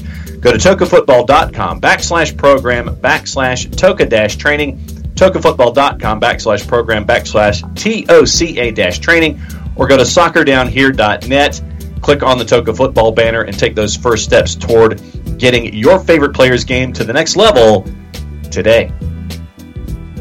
Thank you, John. These are the funniest kinds of shows to me because it's coming off the international break. There's really nothing that happened yesterday in a huge way. There's chatter, there's rumors and stuff. And I never really know where they're going to go because there's not a lot of obvious things to jump into. And now we're talking about bootleg plum schnapps and, and trophies between uh, two teams or three teams or four or five, who knows. It's uh, it's it's incredibly absurd, and that's why I love all of you people. Uh, mm-hmm. The Iron Skillet trophy is a good one from Perfect Tommy. I like that. I like that. that would yeah, work like for that. All three of these, and that'd be be easy to to have displayed and, and carried around. It's got to be like a little greasy though, because that's what a good iron skillet is. It's that's that's perfect. A wooden crate of mason jars, Blue Moon Dog forty-two throws into the mix. I'm down with that. Yeah. Um, Tommy goes with a banjo. That could work, maybe. Um, you could do an acoustic guitar for something like that. That could work too. Um, the Bless Their Hearts Cup. Uh, I like it. I like it. Um, Airborne D J, no, not the Deliverance Cup. Rich Ransom, no, not the Big Mega Church Cup. Now it continues to go off the rails. Um, the Everclear Cup from Cloud Wreck. Man, don't don't even remind me of that stuff. It was in Hunch Punch the last time I had it, like over twenty years ago, and it was very bad. Very, very bad. Very, very bad. Um, I did not know that Tennessee and Kentucky used to have the beer barrel in college football. I thought they played for yeah. something bourbon-related. I, I, I remember could, the, I could I remember the beer wrong. barrel. I don't remember the beer barrel. Um, when I lived in Lexington for five years, I just remember Tennessee beating uh, Kentucky like a drum on a regular basis. So maybe I blacked that out. I don't know. Um, you could easily do something wrestling related, as people have said. Uh, wrestling belt would be pretty cool. Ricky Ricardo, I'm with you. Yes, you had, and, and this would be something that Atlanta could really hold over Charlotte a lot, because who has hit the golden spike? Ric Flair. Ric Flair. Charlotte should be upset about that. Um, and if they try to get him to do something at one of their games, Atlanta United will be like, hey, we had him first. Look, here's the mm-hmm. gift. You know, so that, that could get interesting. Uh, the biscuits and gravy belt. I don't know how you make. I mean, the belt part. I mean, if you just want to call it that, I don't know how you make a trophy out of the biscuits and gravy. That that could be gross. Um, that would be a mess. Uh, you definitely have the Coke and Pepsi rivalry with Atlanta. Um, I don't drink Pepsi anyway, but I would probably recommend that people don't drink Pepsi the week of that game because you know. No, let's do it. You got a Home Depot Lowe's tie-in. Cloud Rec lets, lets us know. Absolutely, that is true. Um, the Southern Fried Derby. I like that, Ricky. All kinds of different things. Uh, it could be a bowl name, Rich, absolutely, but I, I it depends on how you want to do it. If you want to make it like a Cascadia Cup where it includes Nashville, or we can just exclude Nashville and put them over there to the side. Um, if it's Atlanta-Charlotte, Rich says, considering both Charlotte and Atlanta adopt the colors of the N F L teams and they're playing the same buildings, shouldn't it be a bowl name? You could go down that road. You could absolutely go down that road. And again, then you get to explain it to uh, some of the Euro snobs, and I'm sure they'll be very, very in their feelings about it, which would be amazing. Mm-hmm. The Boiled Peanuts Cup, Domer recommends. I like it. Um, the Barbecue Cup. The R C Cola Cup, sponsored by Sierra Mist. Doctor. But then you'd have, but then you'd have to have uh, moon pies available as well. Yeah, you could do that for sure. Um, Uh, yes, Sean, uh, in John's read, he did call out Febreze. That did happen. Um, Febreze is going to come after him. Hey, I'm reading what is on the paper in front of me, sir. Oh, so now you're blaming other people for calling out Febreze. That's what you're doing. I'm reading what is written for me. You're you're you're blaming people, John. That, that's that's not how we do things around here. Um, Airborne D J, when we talked about bootleg plum schnapps, now he reminds us of uh, potato schnapps he once had in Germany. Whoa. Which, wow. That Lucky Land Casino, asking people, what's the weirdest place you've gotten lucky? Lucky? In line at the deli, I guess? Aha, in my dentist's office.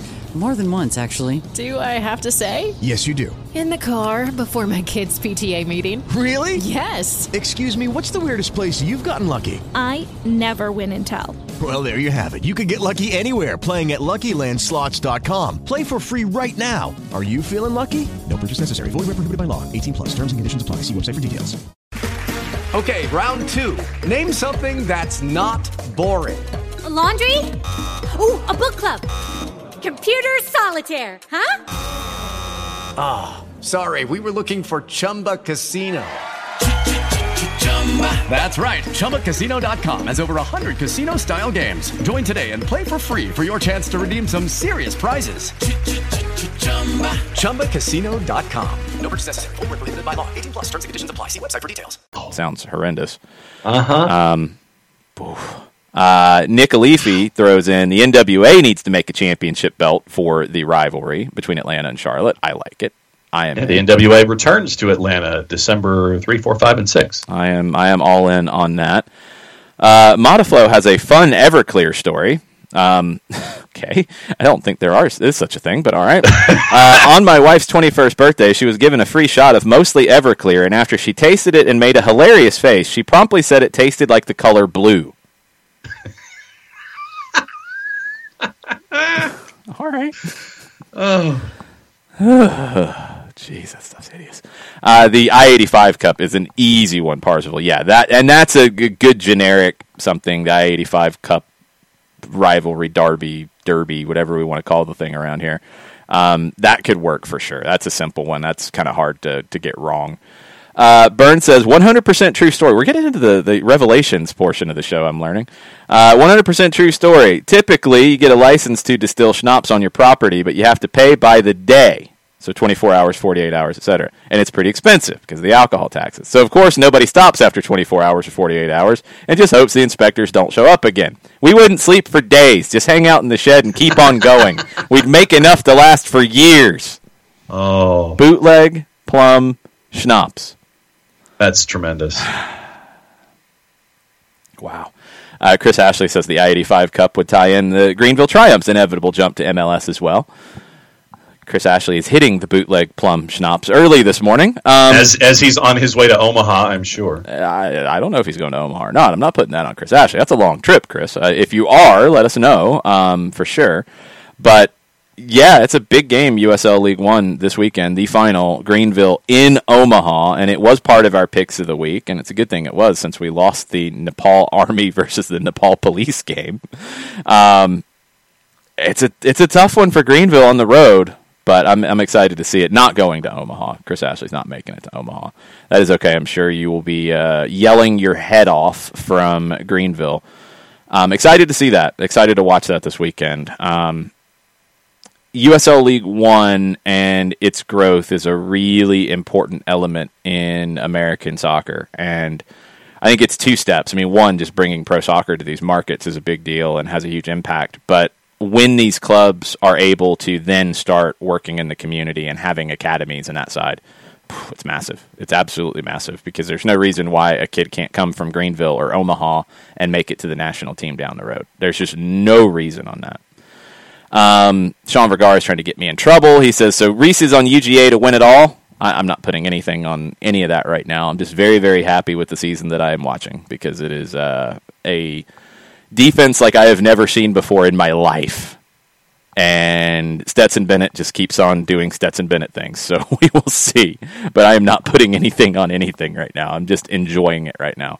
Thomas, don't tell me Drake's on board with E G A this year. Don't talk about that kind of nonsense around here. We don't, we don't, no, stop it. Stop it. Shows up shows up at uh, at a game in the near future sporting U G A gear. Stop it. Uh, Nick says Drake said go dogs. He was talking about Washington. They they say go dogs too with the A W. Uh, they do. So he was talking about that. He wasn't talking about Georgia. Don't don't don't bring that nonsense in here at all. Don't do that.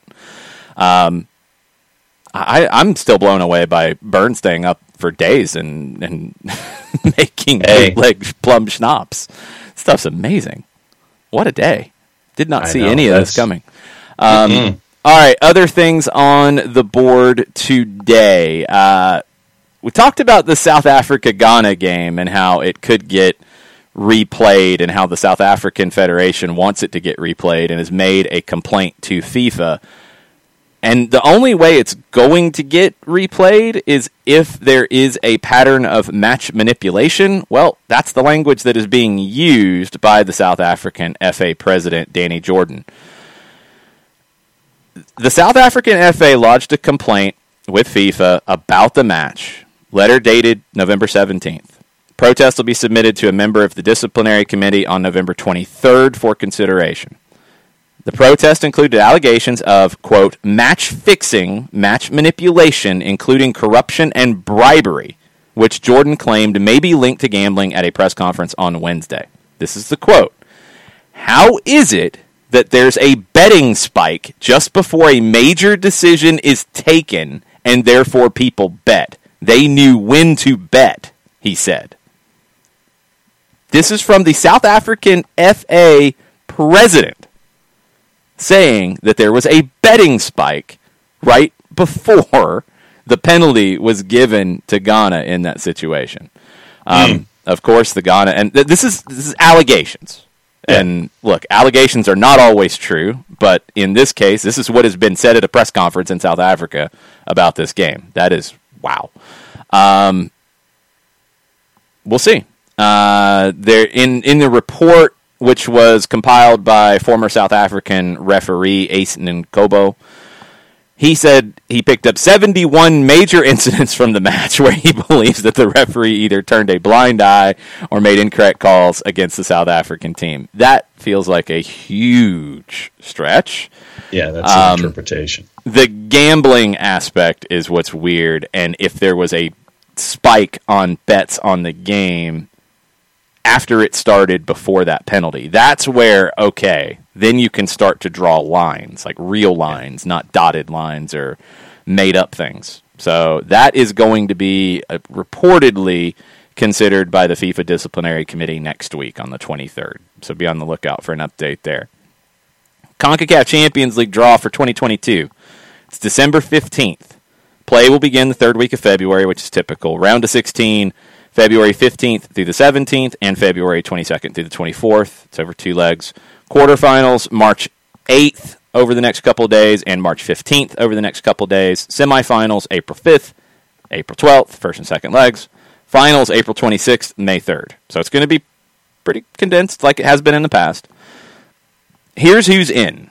There's still two berths that are undetermined as of yet. Hamilton Forge is in via CONCACAF League.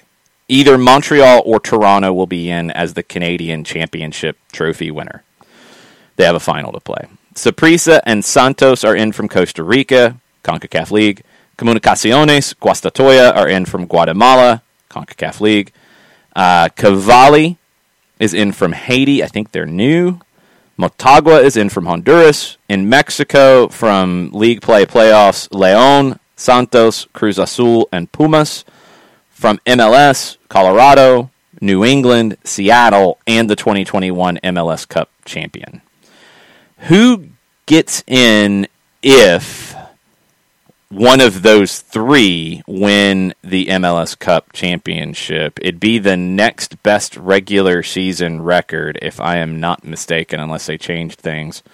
And that would go to Kansas City, who, frankly, should at least have had the opportunity to be in if they had gotten the handball call to begin with. They would have had the opportunity to convert a penalty. They would have put them in ahead of Colorado. They get in if New England, Colorado, or Seattle win M L S Cup. If they don't, then Peter Vermes is going to be very, very angry, even more angry than he typically is. Um, mm. Rumor and innuendo today. Barcelona still linked with players. Barcelona has no money to be linked with players. I still don't understand how any of that's going to happen, but welcome to soccer. Um, Dani Olmo's name has come up. Barcelona's been linked to him for a while. Manchester United are set to try to jump in and grab him from R B Leipzig. Uh, Hakim Ziyech has been linked to Barcelona. Again, I don't know how. Now Borussia Dortmund might be interested in grabbing him, twenty-eight-year-old Moroccan international. Paul Pogba is going to be out for at least six weeks. He's out for the rest of the calendar year. He's probably going to rehab in the Middle East. And his agent has hinted that he will leave Manchester United in January. His contract's up at the at, in the summer, at the end of the season. He might leave in January. He's not going to play until January. He might not play for Manchester United again if those things happen. But it feels like every other day the narrative around Paul Pogba changes, so just do something. I don't care at this point. Uh, Newcastle are being linked to De Vrij, Brozovic, both from Inter, and Lazio's goalkeeper, Thomas Strakosha from Albania, twenty-six years old.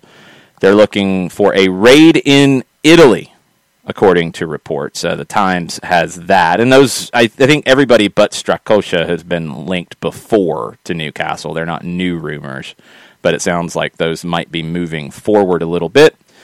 And uh, Real Madrid could be jumping in to a, a little bit of this conversation. Um, sorry, I, I was mixing up a couple things here. Not in jumping into a new one, the Erling Haaland conversation. Chelsea, Manchester City, and P S G are the ones who might be really jumping into that because Real Madrid's been linked to that for a while. No real surprise that Chelsea, Manchester City, and P S G would be in the conversation, but you've got Haaland and Mbappe that allegedly, according to Spanish reports, Real Madrid still wants to sign both. Mbappe is available on a free at the end of the season. Haaland there's some version of a release clause. Uh, I, I don't know why the reporting is so all over the place on this. There is some version of a release clause on him, but he's going to have options because that release clause is easily paid by Real Madrid, Chelsea, Manchester City, P S G. Newcastle could pay it if they wanted to. Liverpool could pay it. Manchester United could pay it if they wanted to. He's going to get to pick, and the salary is going to be absurd. And the agent fee is going to be absurd as well because that's how they do these things. Um, also, another name that could be available, uh, Tolisso from Bayern, is being actively offered to other clubs by his representatives. He's out of contract at the end of the season. There's a bunch of names out of contract at the end of the season. That could be really good for a Barcelona, for a Newcastle, if they want to, you know, kind of keep things smart in the way that they spend in terms of financial fair play. You're going to have a lot of guys available on a free. Tottenham and Inter are among the clubs that Tolisso's representatives have made contact with. He was transferred for forty-one point five million euro from Lyon in twenty seventeen. one hundred four games, nineteen goals, thirteen assists, and he's going to walk, it sounds like, at the end of the season. That's becoming just a more common thing. Uh, more on Bayern. Joshua Kimmich is a doubt for the derby game against Augsburg tomorrow. He's been in contact with a person who might be infected with covid nineteen. And if you're not following our, our friend Derek Ray, he's been talking about this a good bit. Uh, Kimmich has been very clear in being unvaccinated. Now, this is not related to his vaccination status. It's just been part of the conversation around Joshua Kimmich. He's been a close contact with somebody who could be infected, so that could rule him out of the match tomorrow. Thomas Muller is expected to make an appearance tomorrow. It would be his six hundredth competitive game for Bayern. First outfield player to do so for Bayern. six hundred competitive appearances. Leipzig, bad luck for them. Yusuf Poulsen has picked up an injury on international duty with Denmark. He's going to be out for at least two games, maybe three, because you have Champions League in the midweek next week. He's out for Saturday against Hoffenheim. He's out for a match against John's favorite Belgian club, Brugge, on Wednesday. And he's probably not available the following weekend against Leverkusen. Um, and he's been very good lately for Leipzig, uh, scoring in his last three games for them. That's going to hurt uh, Jesse Marsch. Xavi is going to be hurt as well by injuries. No Pedri, no Dembele, no Ansu Fati, no Martin Braithwaite, no Sergio Aguero for this upcoming match Saturday against Espanyol, which is a huge, huge rivalry match. Um, Pedri, they thought he'd be available. Xavi wants to take it slow with him, doesn't want any unnecessary relapses. Um, Dembele's close. They could be available for the midweek off the bench against Benfica in Champions League. And the shocker of all shockers, Gareth Bale faces being sidelined for three weeks with a calf injury after playing for Wales during the international break. Wales, golf, Madrid, in that order. Mm-hmm. No real surprise there. Um, you've had lots of press conferences this morning in England as games get ready to resume on the weekend. Steven Gerrard at Aston Villa was asked about, is this a stepping stone to Liverpool? He said, no, I'm all in. Uh, Brendan Rodgers has been asked about Manchester United. He said, basically, paraphrasing, shut up, that's disrespectful, I'm not talking about it. Um, all the usual stuff. Nothing really big revelations from all this. F A Cup had some interesting things this week. Stockport, non-league, came back to beat Bolton, who's in League One, five three in extra time. They were down three one, and they came back to win five three. Now, Exeter City and Bradford City, it's going to have to be replayed, and this is interesting. In F A Cup rules, in most places worldwide, I I, I don't want to say everywhere but this competition, but I'm pretty close to saying it, you get an extra sub in extra time. That's pretty typical. F A Cup, no you don't. Well, Exeter did. They made a sixth change at the start of extra time. They were allowed to do so. Um, That has now been ordered to be replayed. The result of the match should not stand, according to the F A's Professional Game Board. Um, this was already a replay, so this is the third game between these two teams. There's nothing England loves more than replaying games on a regular basis. Uh, this is going to be a replay, and it is because they used an additional sub. When in most competitions worldwide, you could. The referees allowed it here. You can't in the F A Cup, so now it's going to have to be replayed. The F A Cup allows five subs. The Premier League doesn't allow five subs. Can they all find some kind of similar page to work from? Please. But anyway. Nah. No. Uh, Jam and Dave twenty-six, yeah, I totally agree. Like, it, you ask Steven Gerrard, like, is this a stepping stone to Liverpool? He's not going to say, yep, it's I'm just a stepping stone. I'm only here so I can get to Liverpool when Klopp wins. Yeah, yeah, he's, he's not going to say that. I mean, it's it's ridiculous to put him in that situation, just like it's ridiculous to ask Brendan Rodgers, when are you going to Manchester United? Have you bought a house yet? When are you going? When do we play them on the schedule? That would be my answer. I mean, no, like whatever, whatever the next matchup is, no, that's when I'd, we're I'd, going. I'd say you're being an idiot. Leave me alone. I'm not talking about it. Um, it's stupid. It's all stupid. Uh, it, it would be very funny if one of these people did just come out and say what's really going on, but they can't do that. It's no, no. It's just dumb. Don't don't do this stuff. Uh, Sergio Ramos could actually play for P S G. Possibly, he could be in the squad against Nantes on Saturday. Could. Maybe. Allegedly. Possibly. Perhaps. He could. Um, and in the Netherlands, there was a fear that games would be postponed. Um, new COVID restrictions. The stadiums have to be empty for the next three weeks. Some clubs ask for a postponement. They will not be postponed. They will play behind closed doors in the Netherlands for the next three weeks. That is your news update on a Thursday. Uh, Sport Build. Uh, I don't know where they are in the... They, we've talked about it. They're tabloid too, but maybe not quite as bad as uh, the other ones that I get very angry about. Yeah. Uh, let's see. As of about three thirty Eastern time this morning, they are saying that Zidane is turning down an opportunity if it was offered to him about Manchester United, and so he's not going to pursue anything until the summer. So that's according to them. Yeah, this has been reported in various ways for quite a while. Um, the new one was out of the Spanish media yesterday that Zidane's wife doesn't want to go to Manchester. That was the latest. Um, I'm not buying it. Uh, Byrne reminds us that this is the since it's the last show before the weekend. Uh, we do have the show tonight. Don't don't forget. And you can watch it back if you're not able to watch it tonight. You can watch it in the morning in the usual slot. It'll just be recorded. N W S L final Saturday at noon on C B S, and a lot of young, talented players in the mix in this game. Um, I think, and we, we've had this conversation over the last couple of years, really after the nineteen World Cup for the U S, it felt like originally that was the start of the end of a generation, and the Olympics in twenty, when they were supposed to be held, would be the end of that generation. Then they got delayed a year, hung on a little bit longer, not a good Olympics. Now it really has to be the start of a new generation, and there's a lot of young talent coming. We just haven't seen them in some of these pressure-packed situations. Now you're going to get a chance to see some of them in this final in the N W S L. It's going to be in Louisville. It's going to be live on C B S at noon.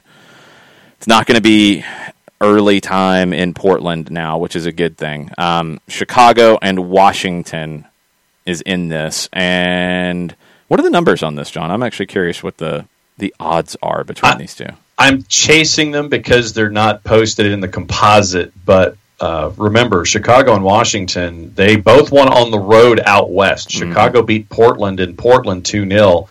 The Spirit beat uh, O L Reign two one, and they were both north of plus three twenty-five underdogs going on the road to get those wins. So I'm efforting those N W S L championship game odds. Yeah, it's weird. They're not up on uh, on, on SofaScore either. Very odd. Um Trinity Rodman is a player that we've talked about a few times. Yes, she is the daughter of Dennis Rodman.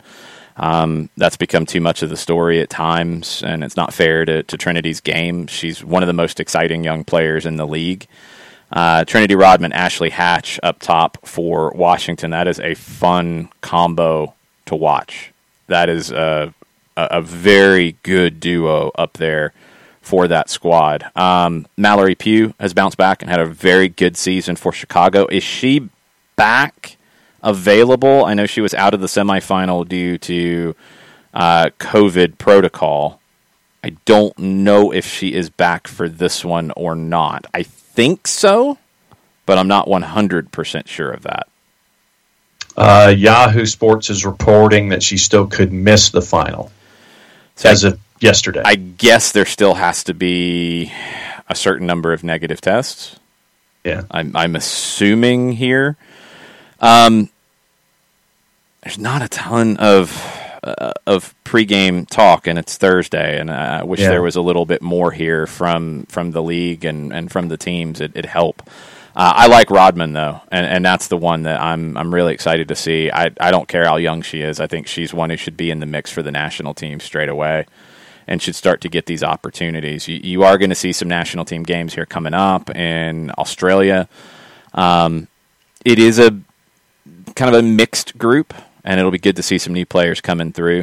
Uh, I, I like that comparison, Byrne. Byrne says if, if Rodman keeps developing, the comparison is Mbappe.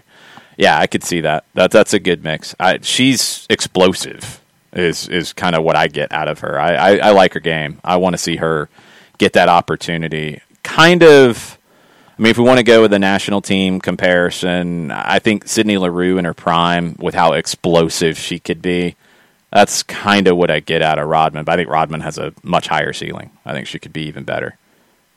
Uh, Emma Ruby from Yahoo says both Pugh and Kayla Sharples entered COVID nineteen prior to the team's semifinal. In accordance with N W S L COVID nineteen protocols, a player who tests positive must clear a ten-day isolation period before returning to play.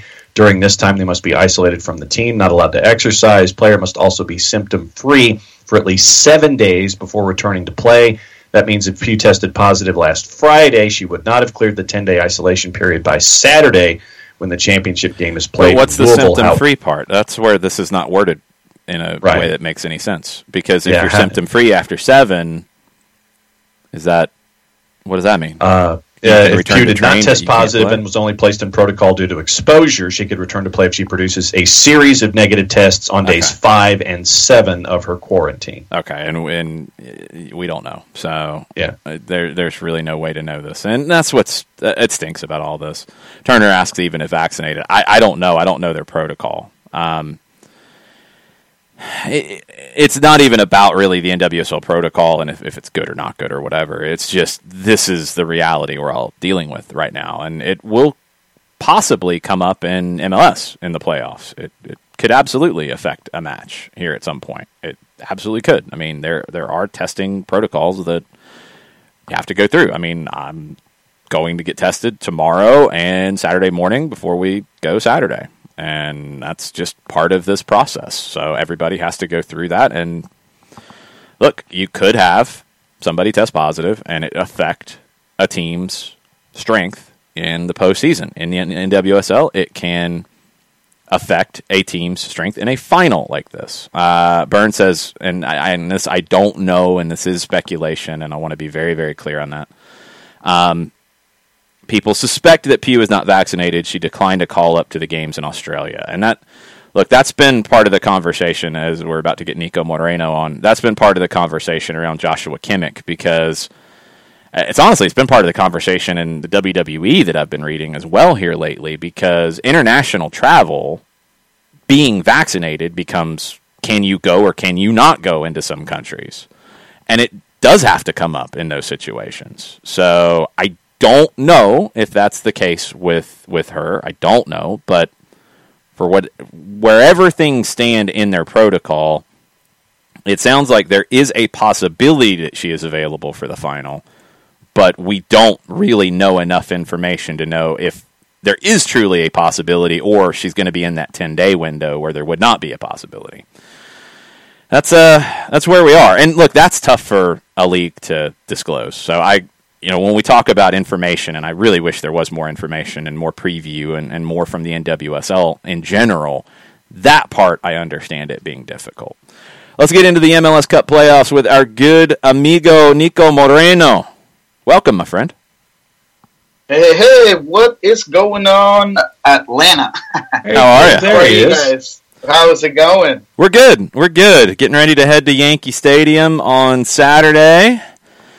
Um, nice. Not my favorite place in the world to watch a game, but yeah. It is the postseason, and it is a very interesting matchup between Atlanta and New York City.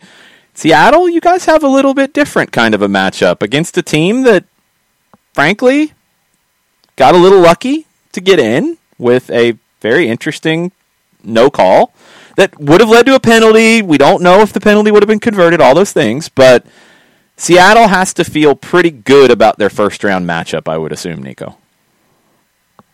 You would assume, uh, Jason, because uh, this team has a factor in which they don't have a lot of say or or a lot of influence on, other than hoping that players get back. Uh, and that's the reality of it. We have been at Starfire Complex seeing a lot of younger players, a lot of the Coba Defiance players helping those Sounder right. players who are ready to go, that are that have no health issues, that are not an international play, get ready. So uh, I think that Seattle probably does feel good about playing at home, about who they got matched up against, but at the end of the day, they are struggling to field players at this point in time. Uh, we saw Jimmy Medranda and Joe Paulo doing some off-the-field work. Uh, we saw Raul Ruiz Diaz uh, also doing some individual training and not fully in practice. Um, I think he still needs some time, and, and I think Raul would be a, a close call, especially considering how he re-aggravated that hamstring coming in maybe a little too early uh, in that L A Galaxy game.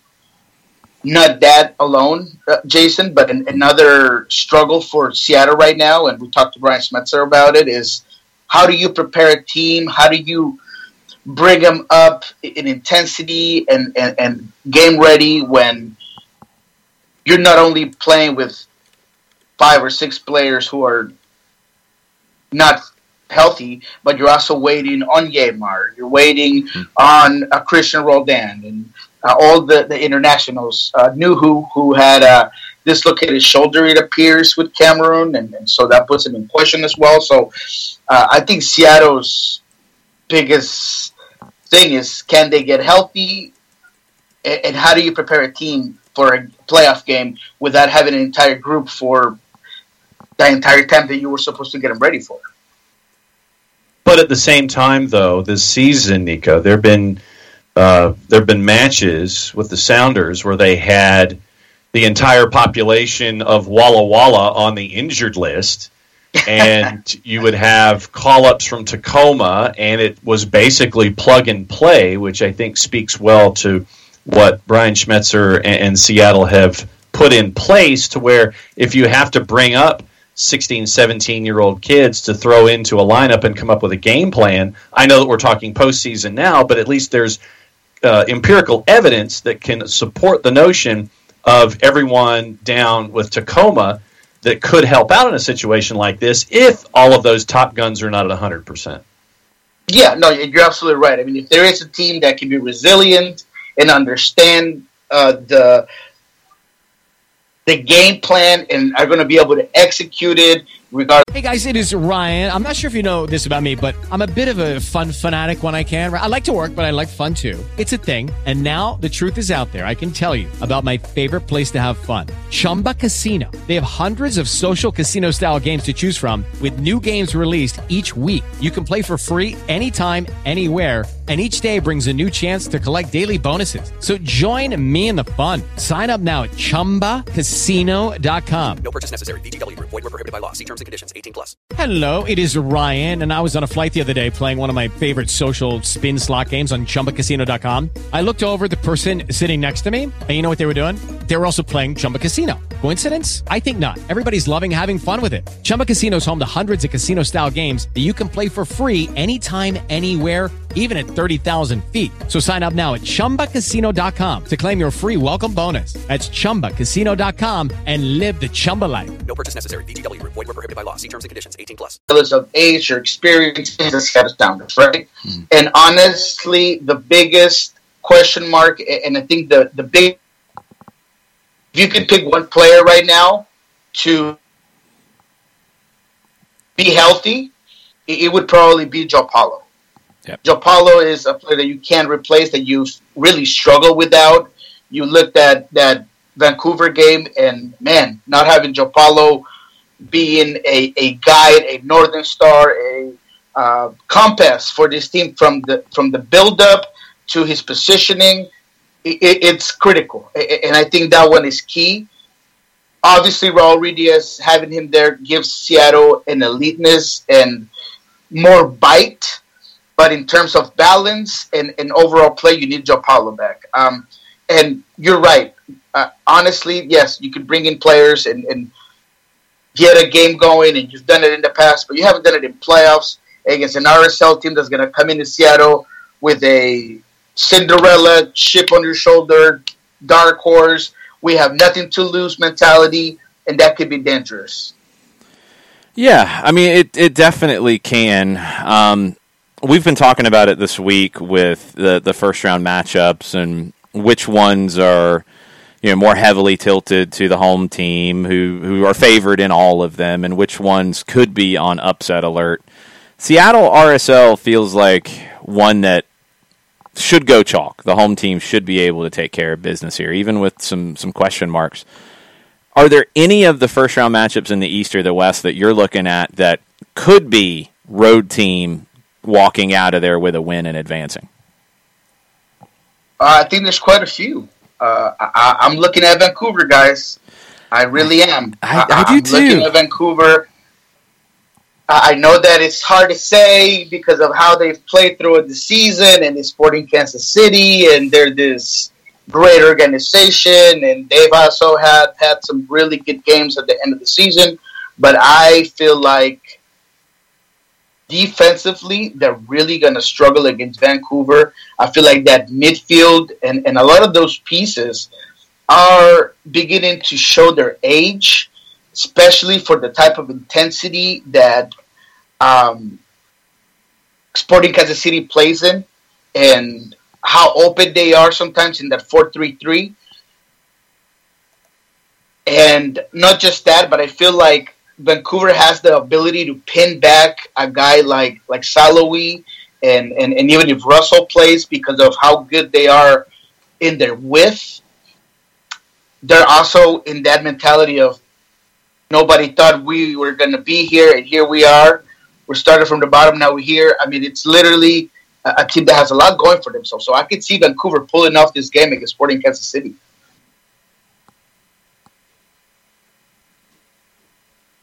Are there any others, like in the in the East? I know that we were talking Vancouver, but are there any in the East that have your, your spidey senses up and running when it comes to, to this weekend as well, or are you thinking chalk there too? No, I, I think that there's a few, and uh, honestly, I know how important home field advantage is, and, and, and it's always great to have it, uh, but there are teams who I feel that won't be as phased by it, and uh, I, I, I'm going to say Atlanta. I mean, I, I understand that perhaps the, the numbers might not please people on that, and uh, I think a lot of people are thinking, or, or at least in, in the couple of shows that I've done over the week, they're just, they have the belief that New York's going to take this game um, with some sort of ease. But uh, I think Alexander Callens uh, having an injury with Peru, we don't know how, if he's going to be back or how healthy he's going to be if he does get back against Atlanta. I think that's a huge void to to, to fill for this New York City team. Uh, I feel like there have been inconsistencies, and Gonzalo Pineda is way too smart, way too intelligent. He's going to strategize this game so well that I feel like Atlanta is going to surprise many on how they're going to exploit the weaknesses that New York can have. Uh, they have the firepower. Uh, they, they, they've shown you that at times, even when they don't play their best soccer and when they don't have the ball and, and the possession, uh, they can win games. So I'm going to give it to Atlanta on this one. I feel like they're the team to watch on the road in the Eastern Conference uh, in this first round of games. Yeah, I mean, it's it's maybe most the most even matchup because they f- both finished on fifty-one points. Uh, New York City got to host because of more wins in the regular season. But it's a little surprising. The the odds makers have Atlanta as the biggest underdog on the board in the mm-hmm. first round, which... Yeah. Hmm, there's others yeah, it, that... And I, and I get it. Look, you look you look at the... A lot of them look at the firepower. They look at the roster. Uh, they look at uh, the offensive proficiency throughout the... The season, look, I get it. I see it. Mm-hmm. Tati's M V P finalist, yes, one hundred percent. Of course. But at the same time, the inconsistency, the inconsistencies of, of New York City are sometimes beyond their own talent. Tati, look, he's a great player, but he's streaky. Yes. And if he doesn't get on his game early and he starts giving you those low percentages shots outside of the box and he gets... too wind up and he's trying maybe a little too hard, things can fall off for them. Maxi Morales is a veteran. He does things well, but he also has a certain age and, and, yeah. and limitations on how really? much he can perform. Uh, so I, I'm looking at all of these things. And, and once again, I, I don't think people realize how big uh, Callens has been for New yeah. York City F C. That uh, defensive style of play for New York can really struggle without a guy like him under center. So, yeah, I, I give it to you. Every single show that I've done, I've been the only one picking Atlanta uh, over this last past week. And you're right, the, everybody's just thinking that New York City is going to get away with this game, and they might be surprised. Yeah, it's a little odd because when you when you really d- drill down into it, you know, you do have the question about Callens, and I think it's a question at this point as to where he is. I, he won't be one hundred percent. I think that's a, a safe bet, but is he going to be able to start yeah. or not? And we don't know. The the mm-hmm. bigger issue is is what we saw from them on Decision Day and what we've seen since. So on Decision Day, James Sands played right back.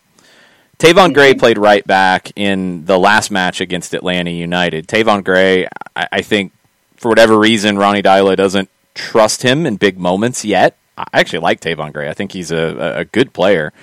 But James Sands got that opportunity. He might not be able to play right back in this game because you're missing possibly Acevedo. That's not confirmed yet. You're missing yeah. Gideon Zalalem due to red card. You're missing Keaton Parks due to season-ending surgery. That's three central midfielders. Alfredo Morales is going to need some help in that central midfield. Probably. Wow, I forgot about the red card in, in Philadelphia. You're absolutely yeah, right. Yeah, you take Zalalem out of the mix, so there's like there's only Alfredo Morales if Acevedo can't go.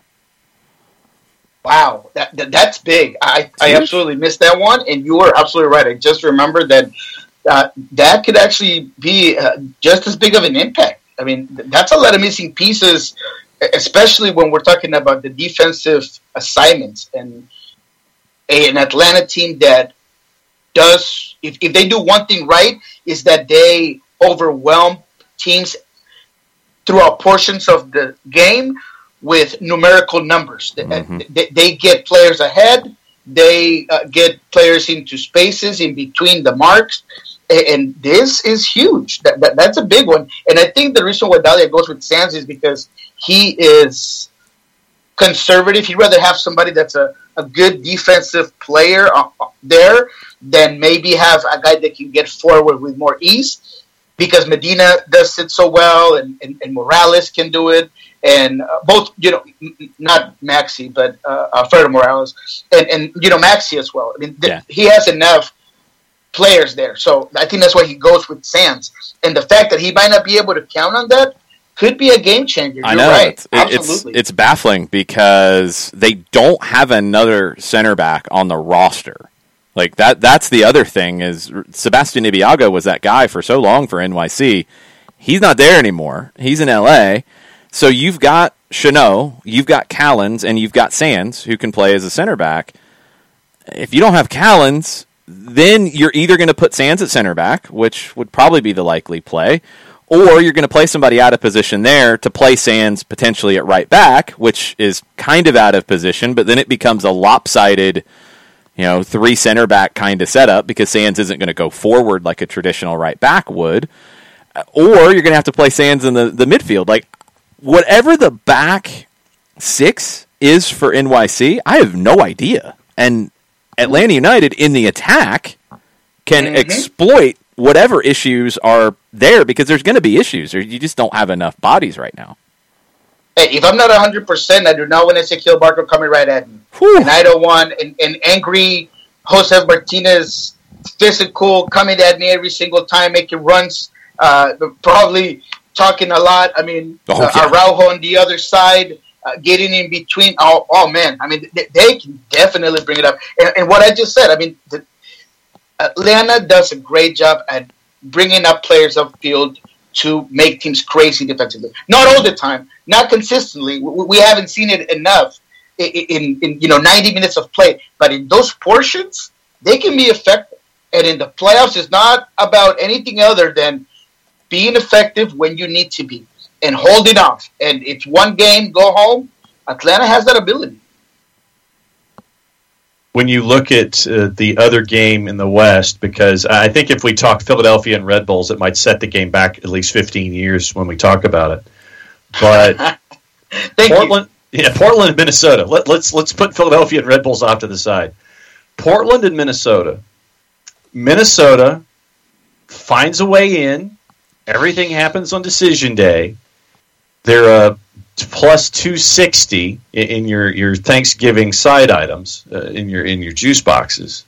Mm. And Portland is at home, you know, a substantive favorite at a minus one oh three. They're just on the flip side of even money. Is Minnesota to you still a, a, a straight-up poser and a pretender here going to Portland?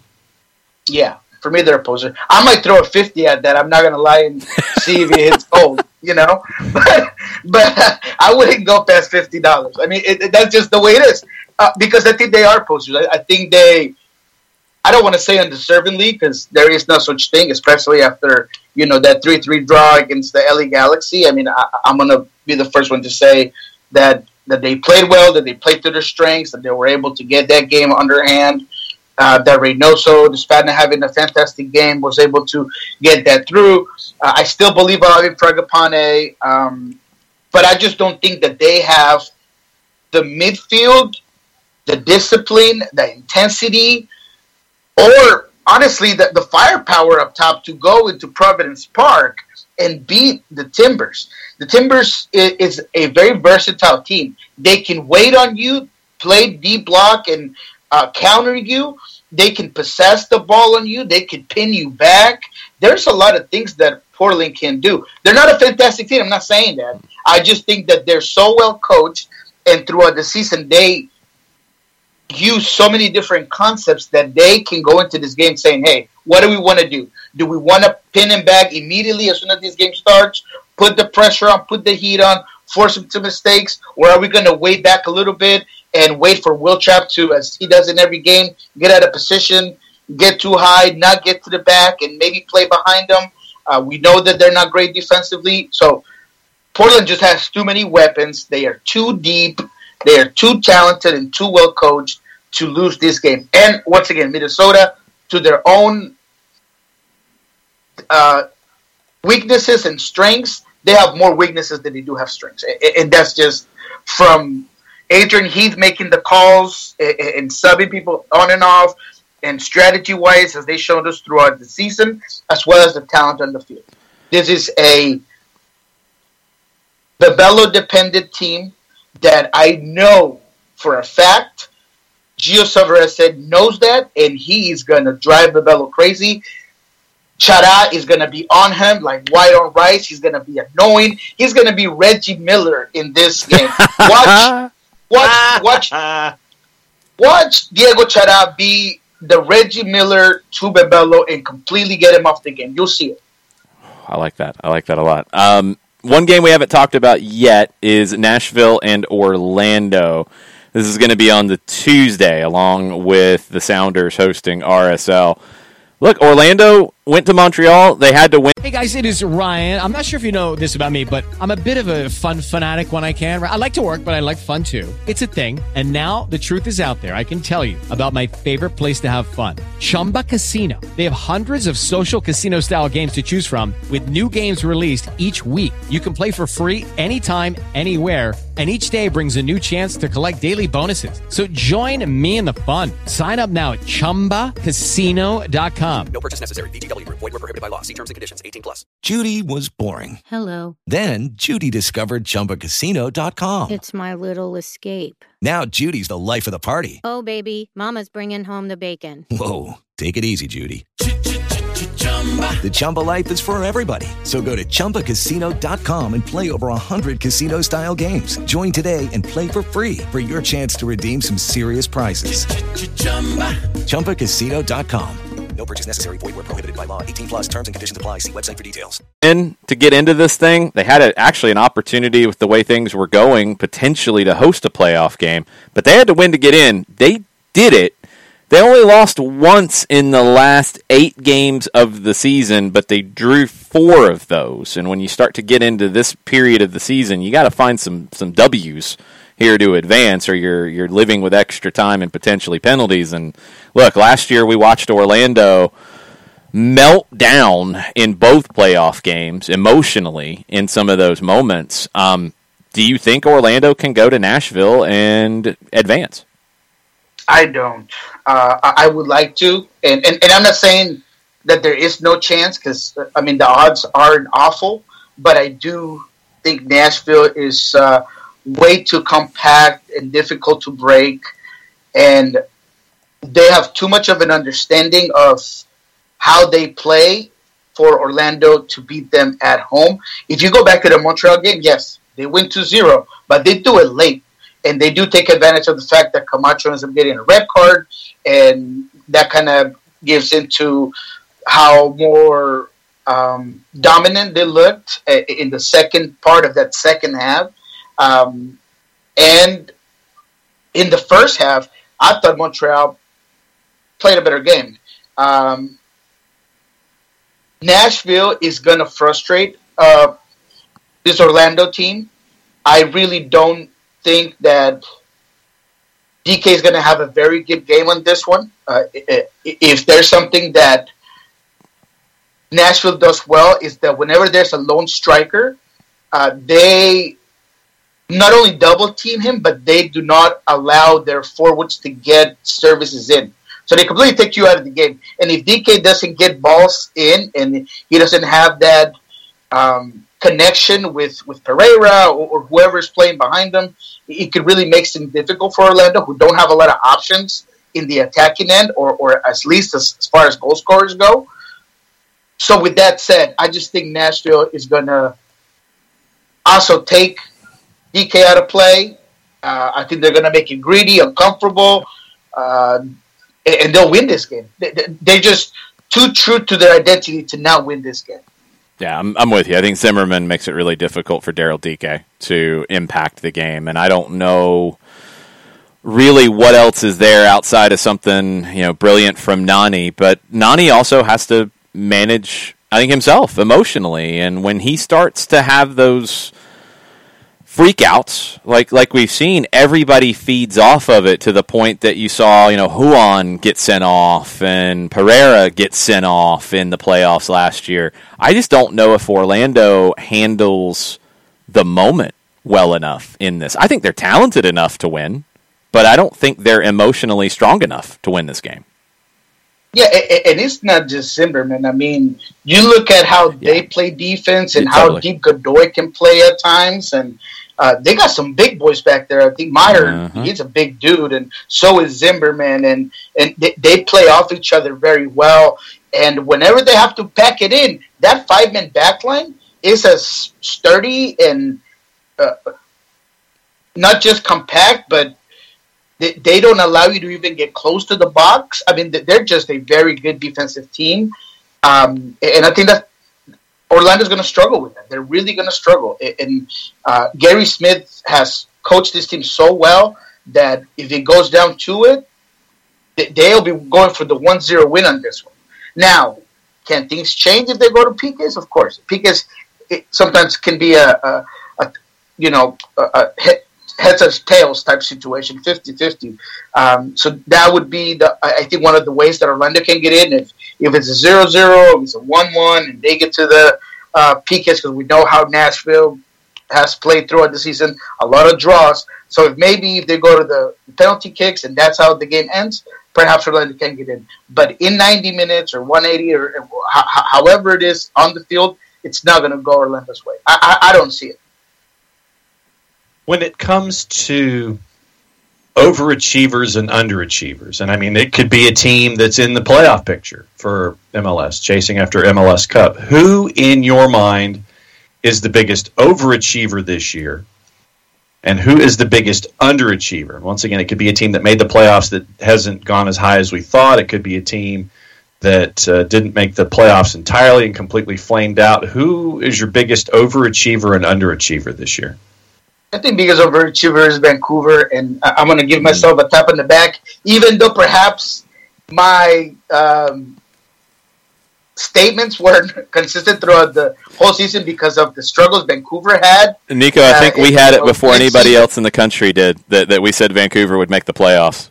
I, yeah, and, and you know, early in the season, they were my dark horse that was going to kind of change things up in the in the West, because you guys always put these great subjects uh, on the table, and we talked about who could mess that regular eight or seven at the top of the West, and, and we talked about Vancouver. I think they did it. They've done it. They are the biggest overachievers. Yeah. They have uh, been able to put it together, uh, regardless of changes of coaching, regardless of having to play away from Vancouver and Rio Tinto without their fans. I mean, there's so much that Vancouver had going against them that they are by far, without a doubt, the biggest overachiever in this one.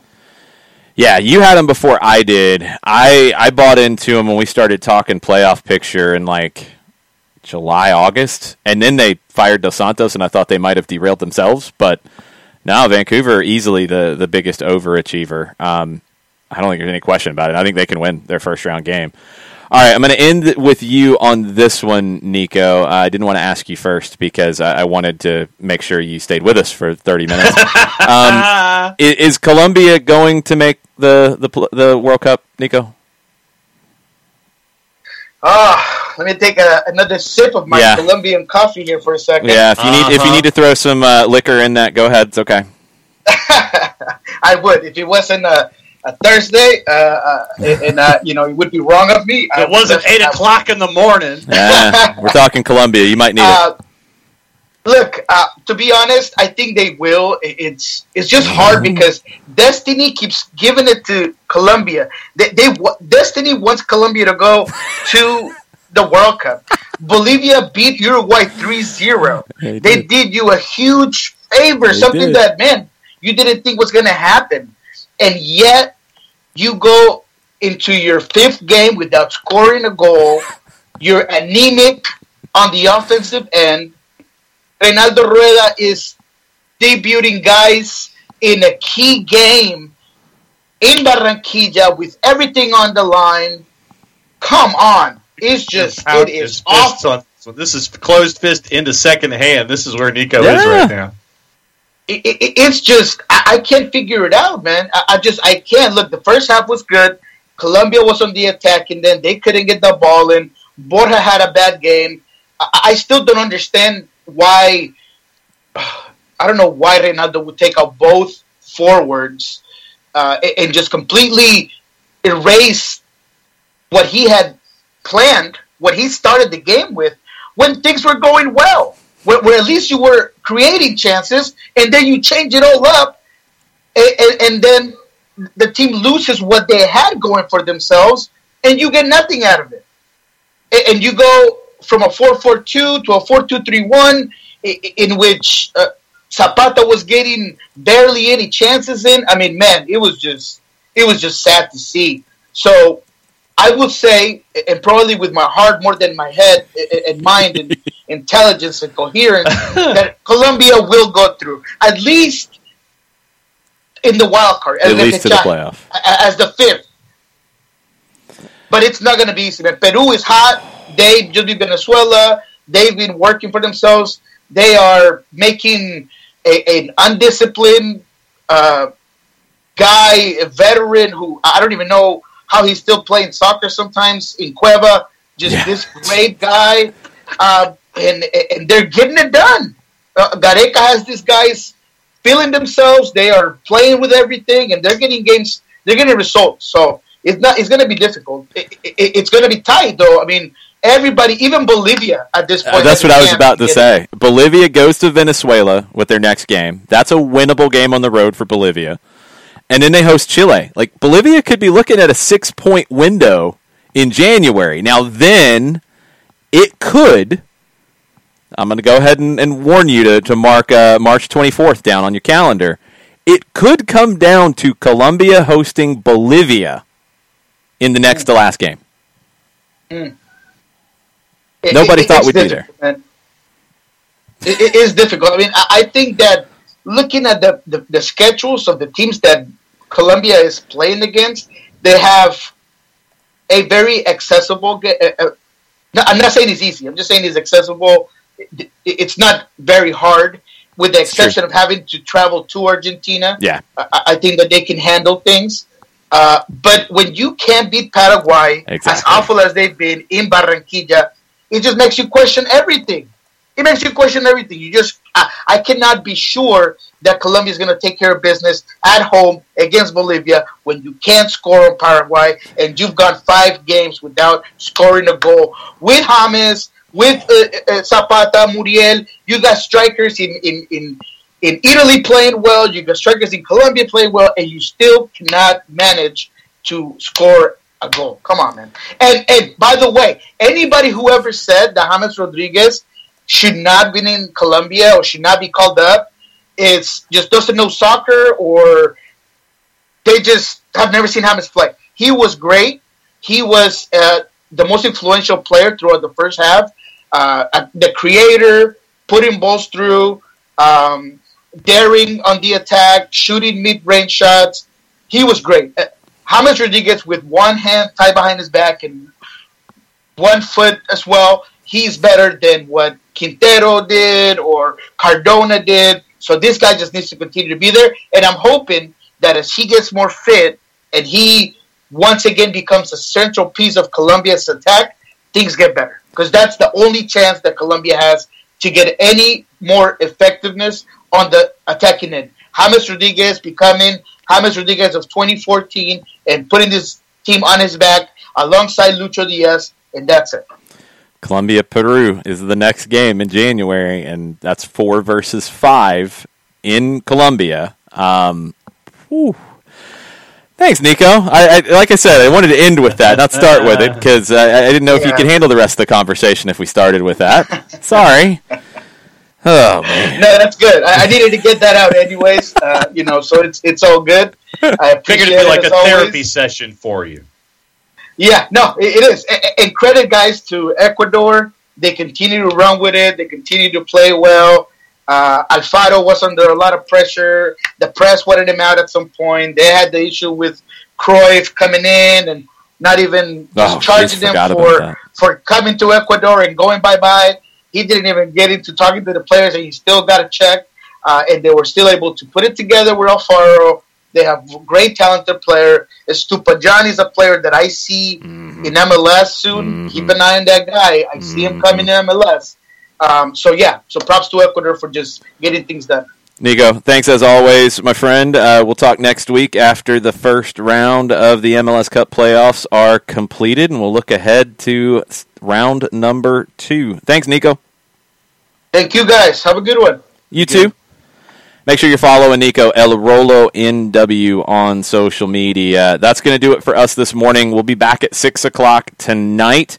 from New Realm Brewing in Atlanta. This will be our weekend preview show this evening. We'll go through all of the games in the M L S Cup playoffs. We'll look at some of the big games worldwide as well. We'll get you set for a busy, busy weekend.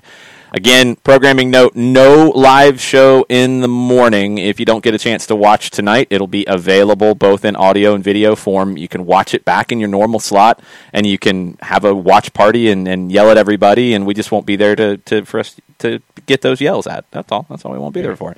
Um, but Mike and I will have a From Yankee Stadium show early on Sunday where we'll do a Q and A with you guys. It'll be before the lineups come out.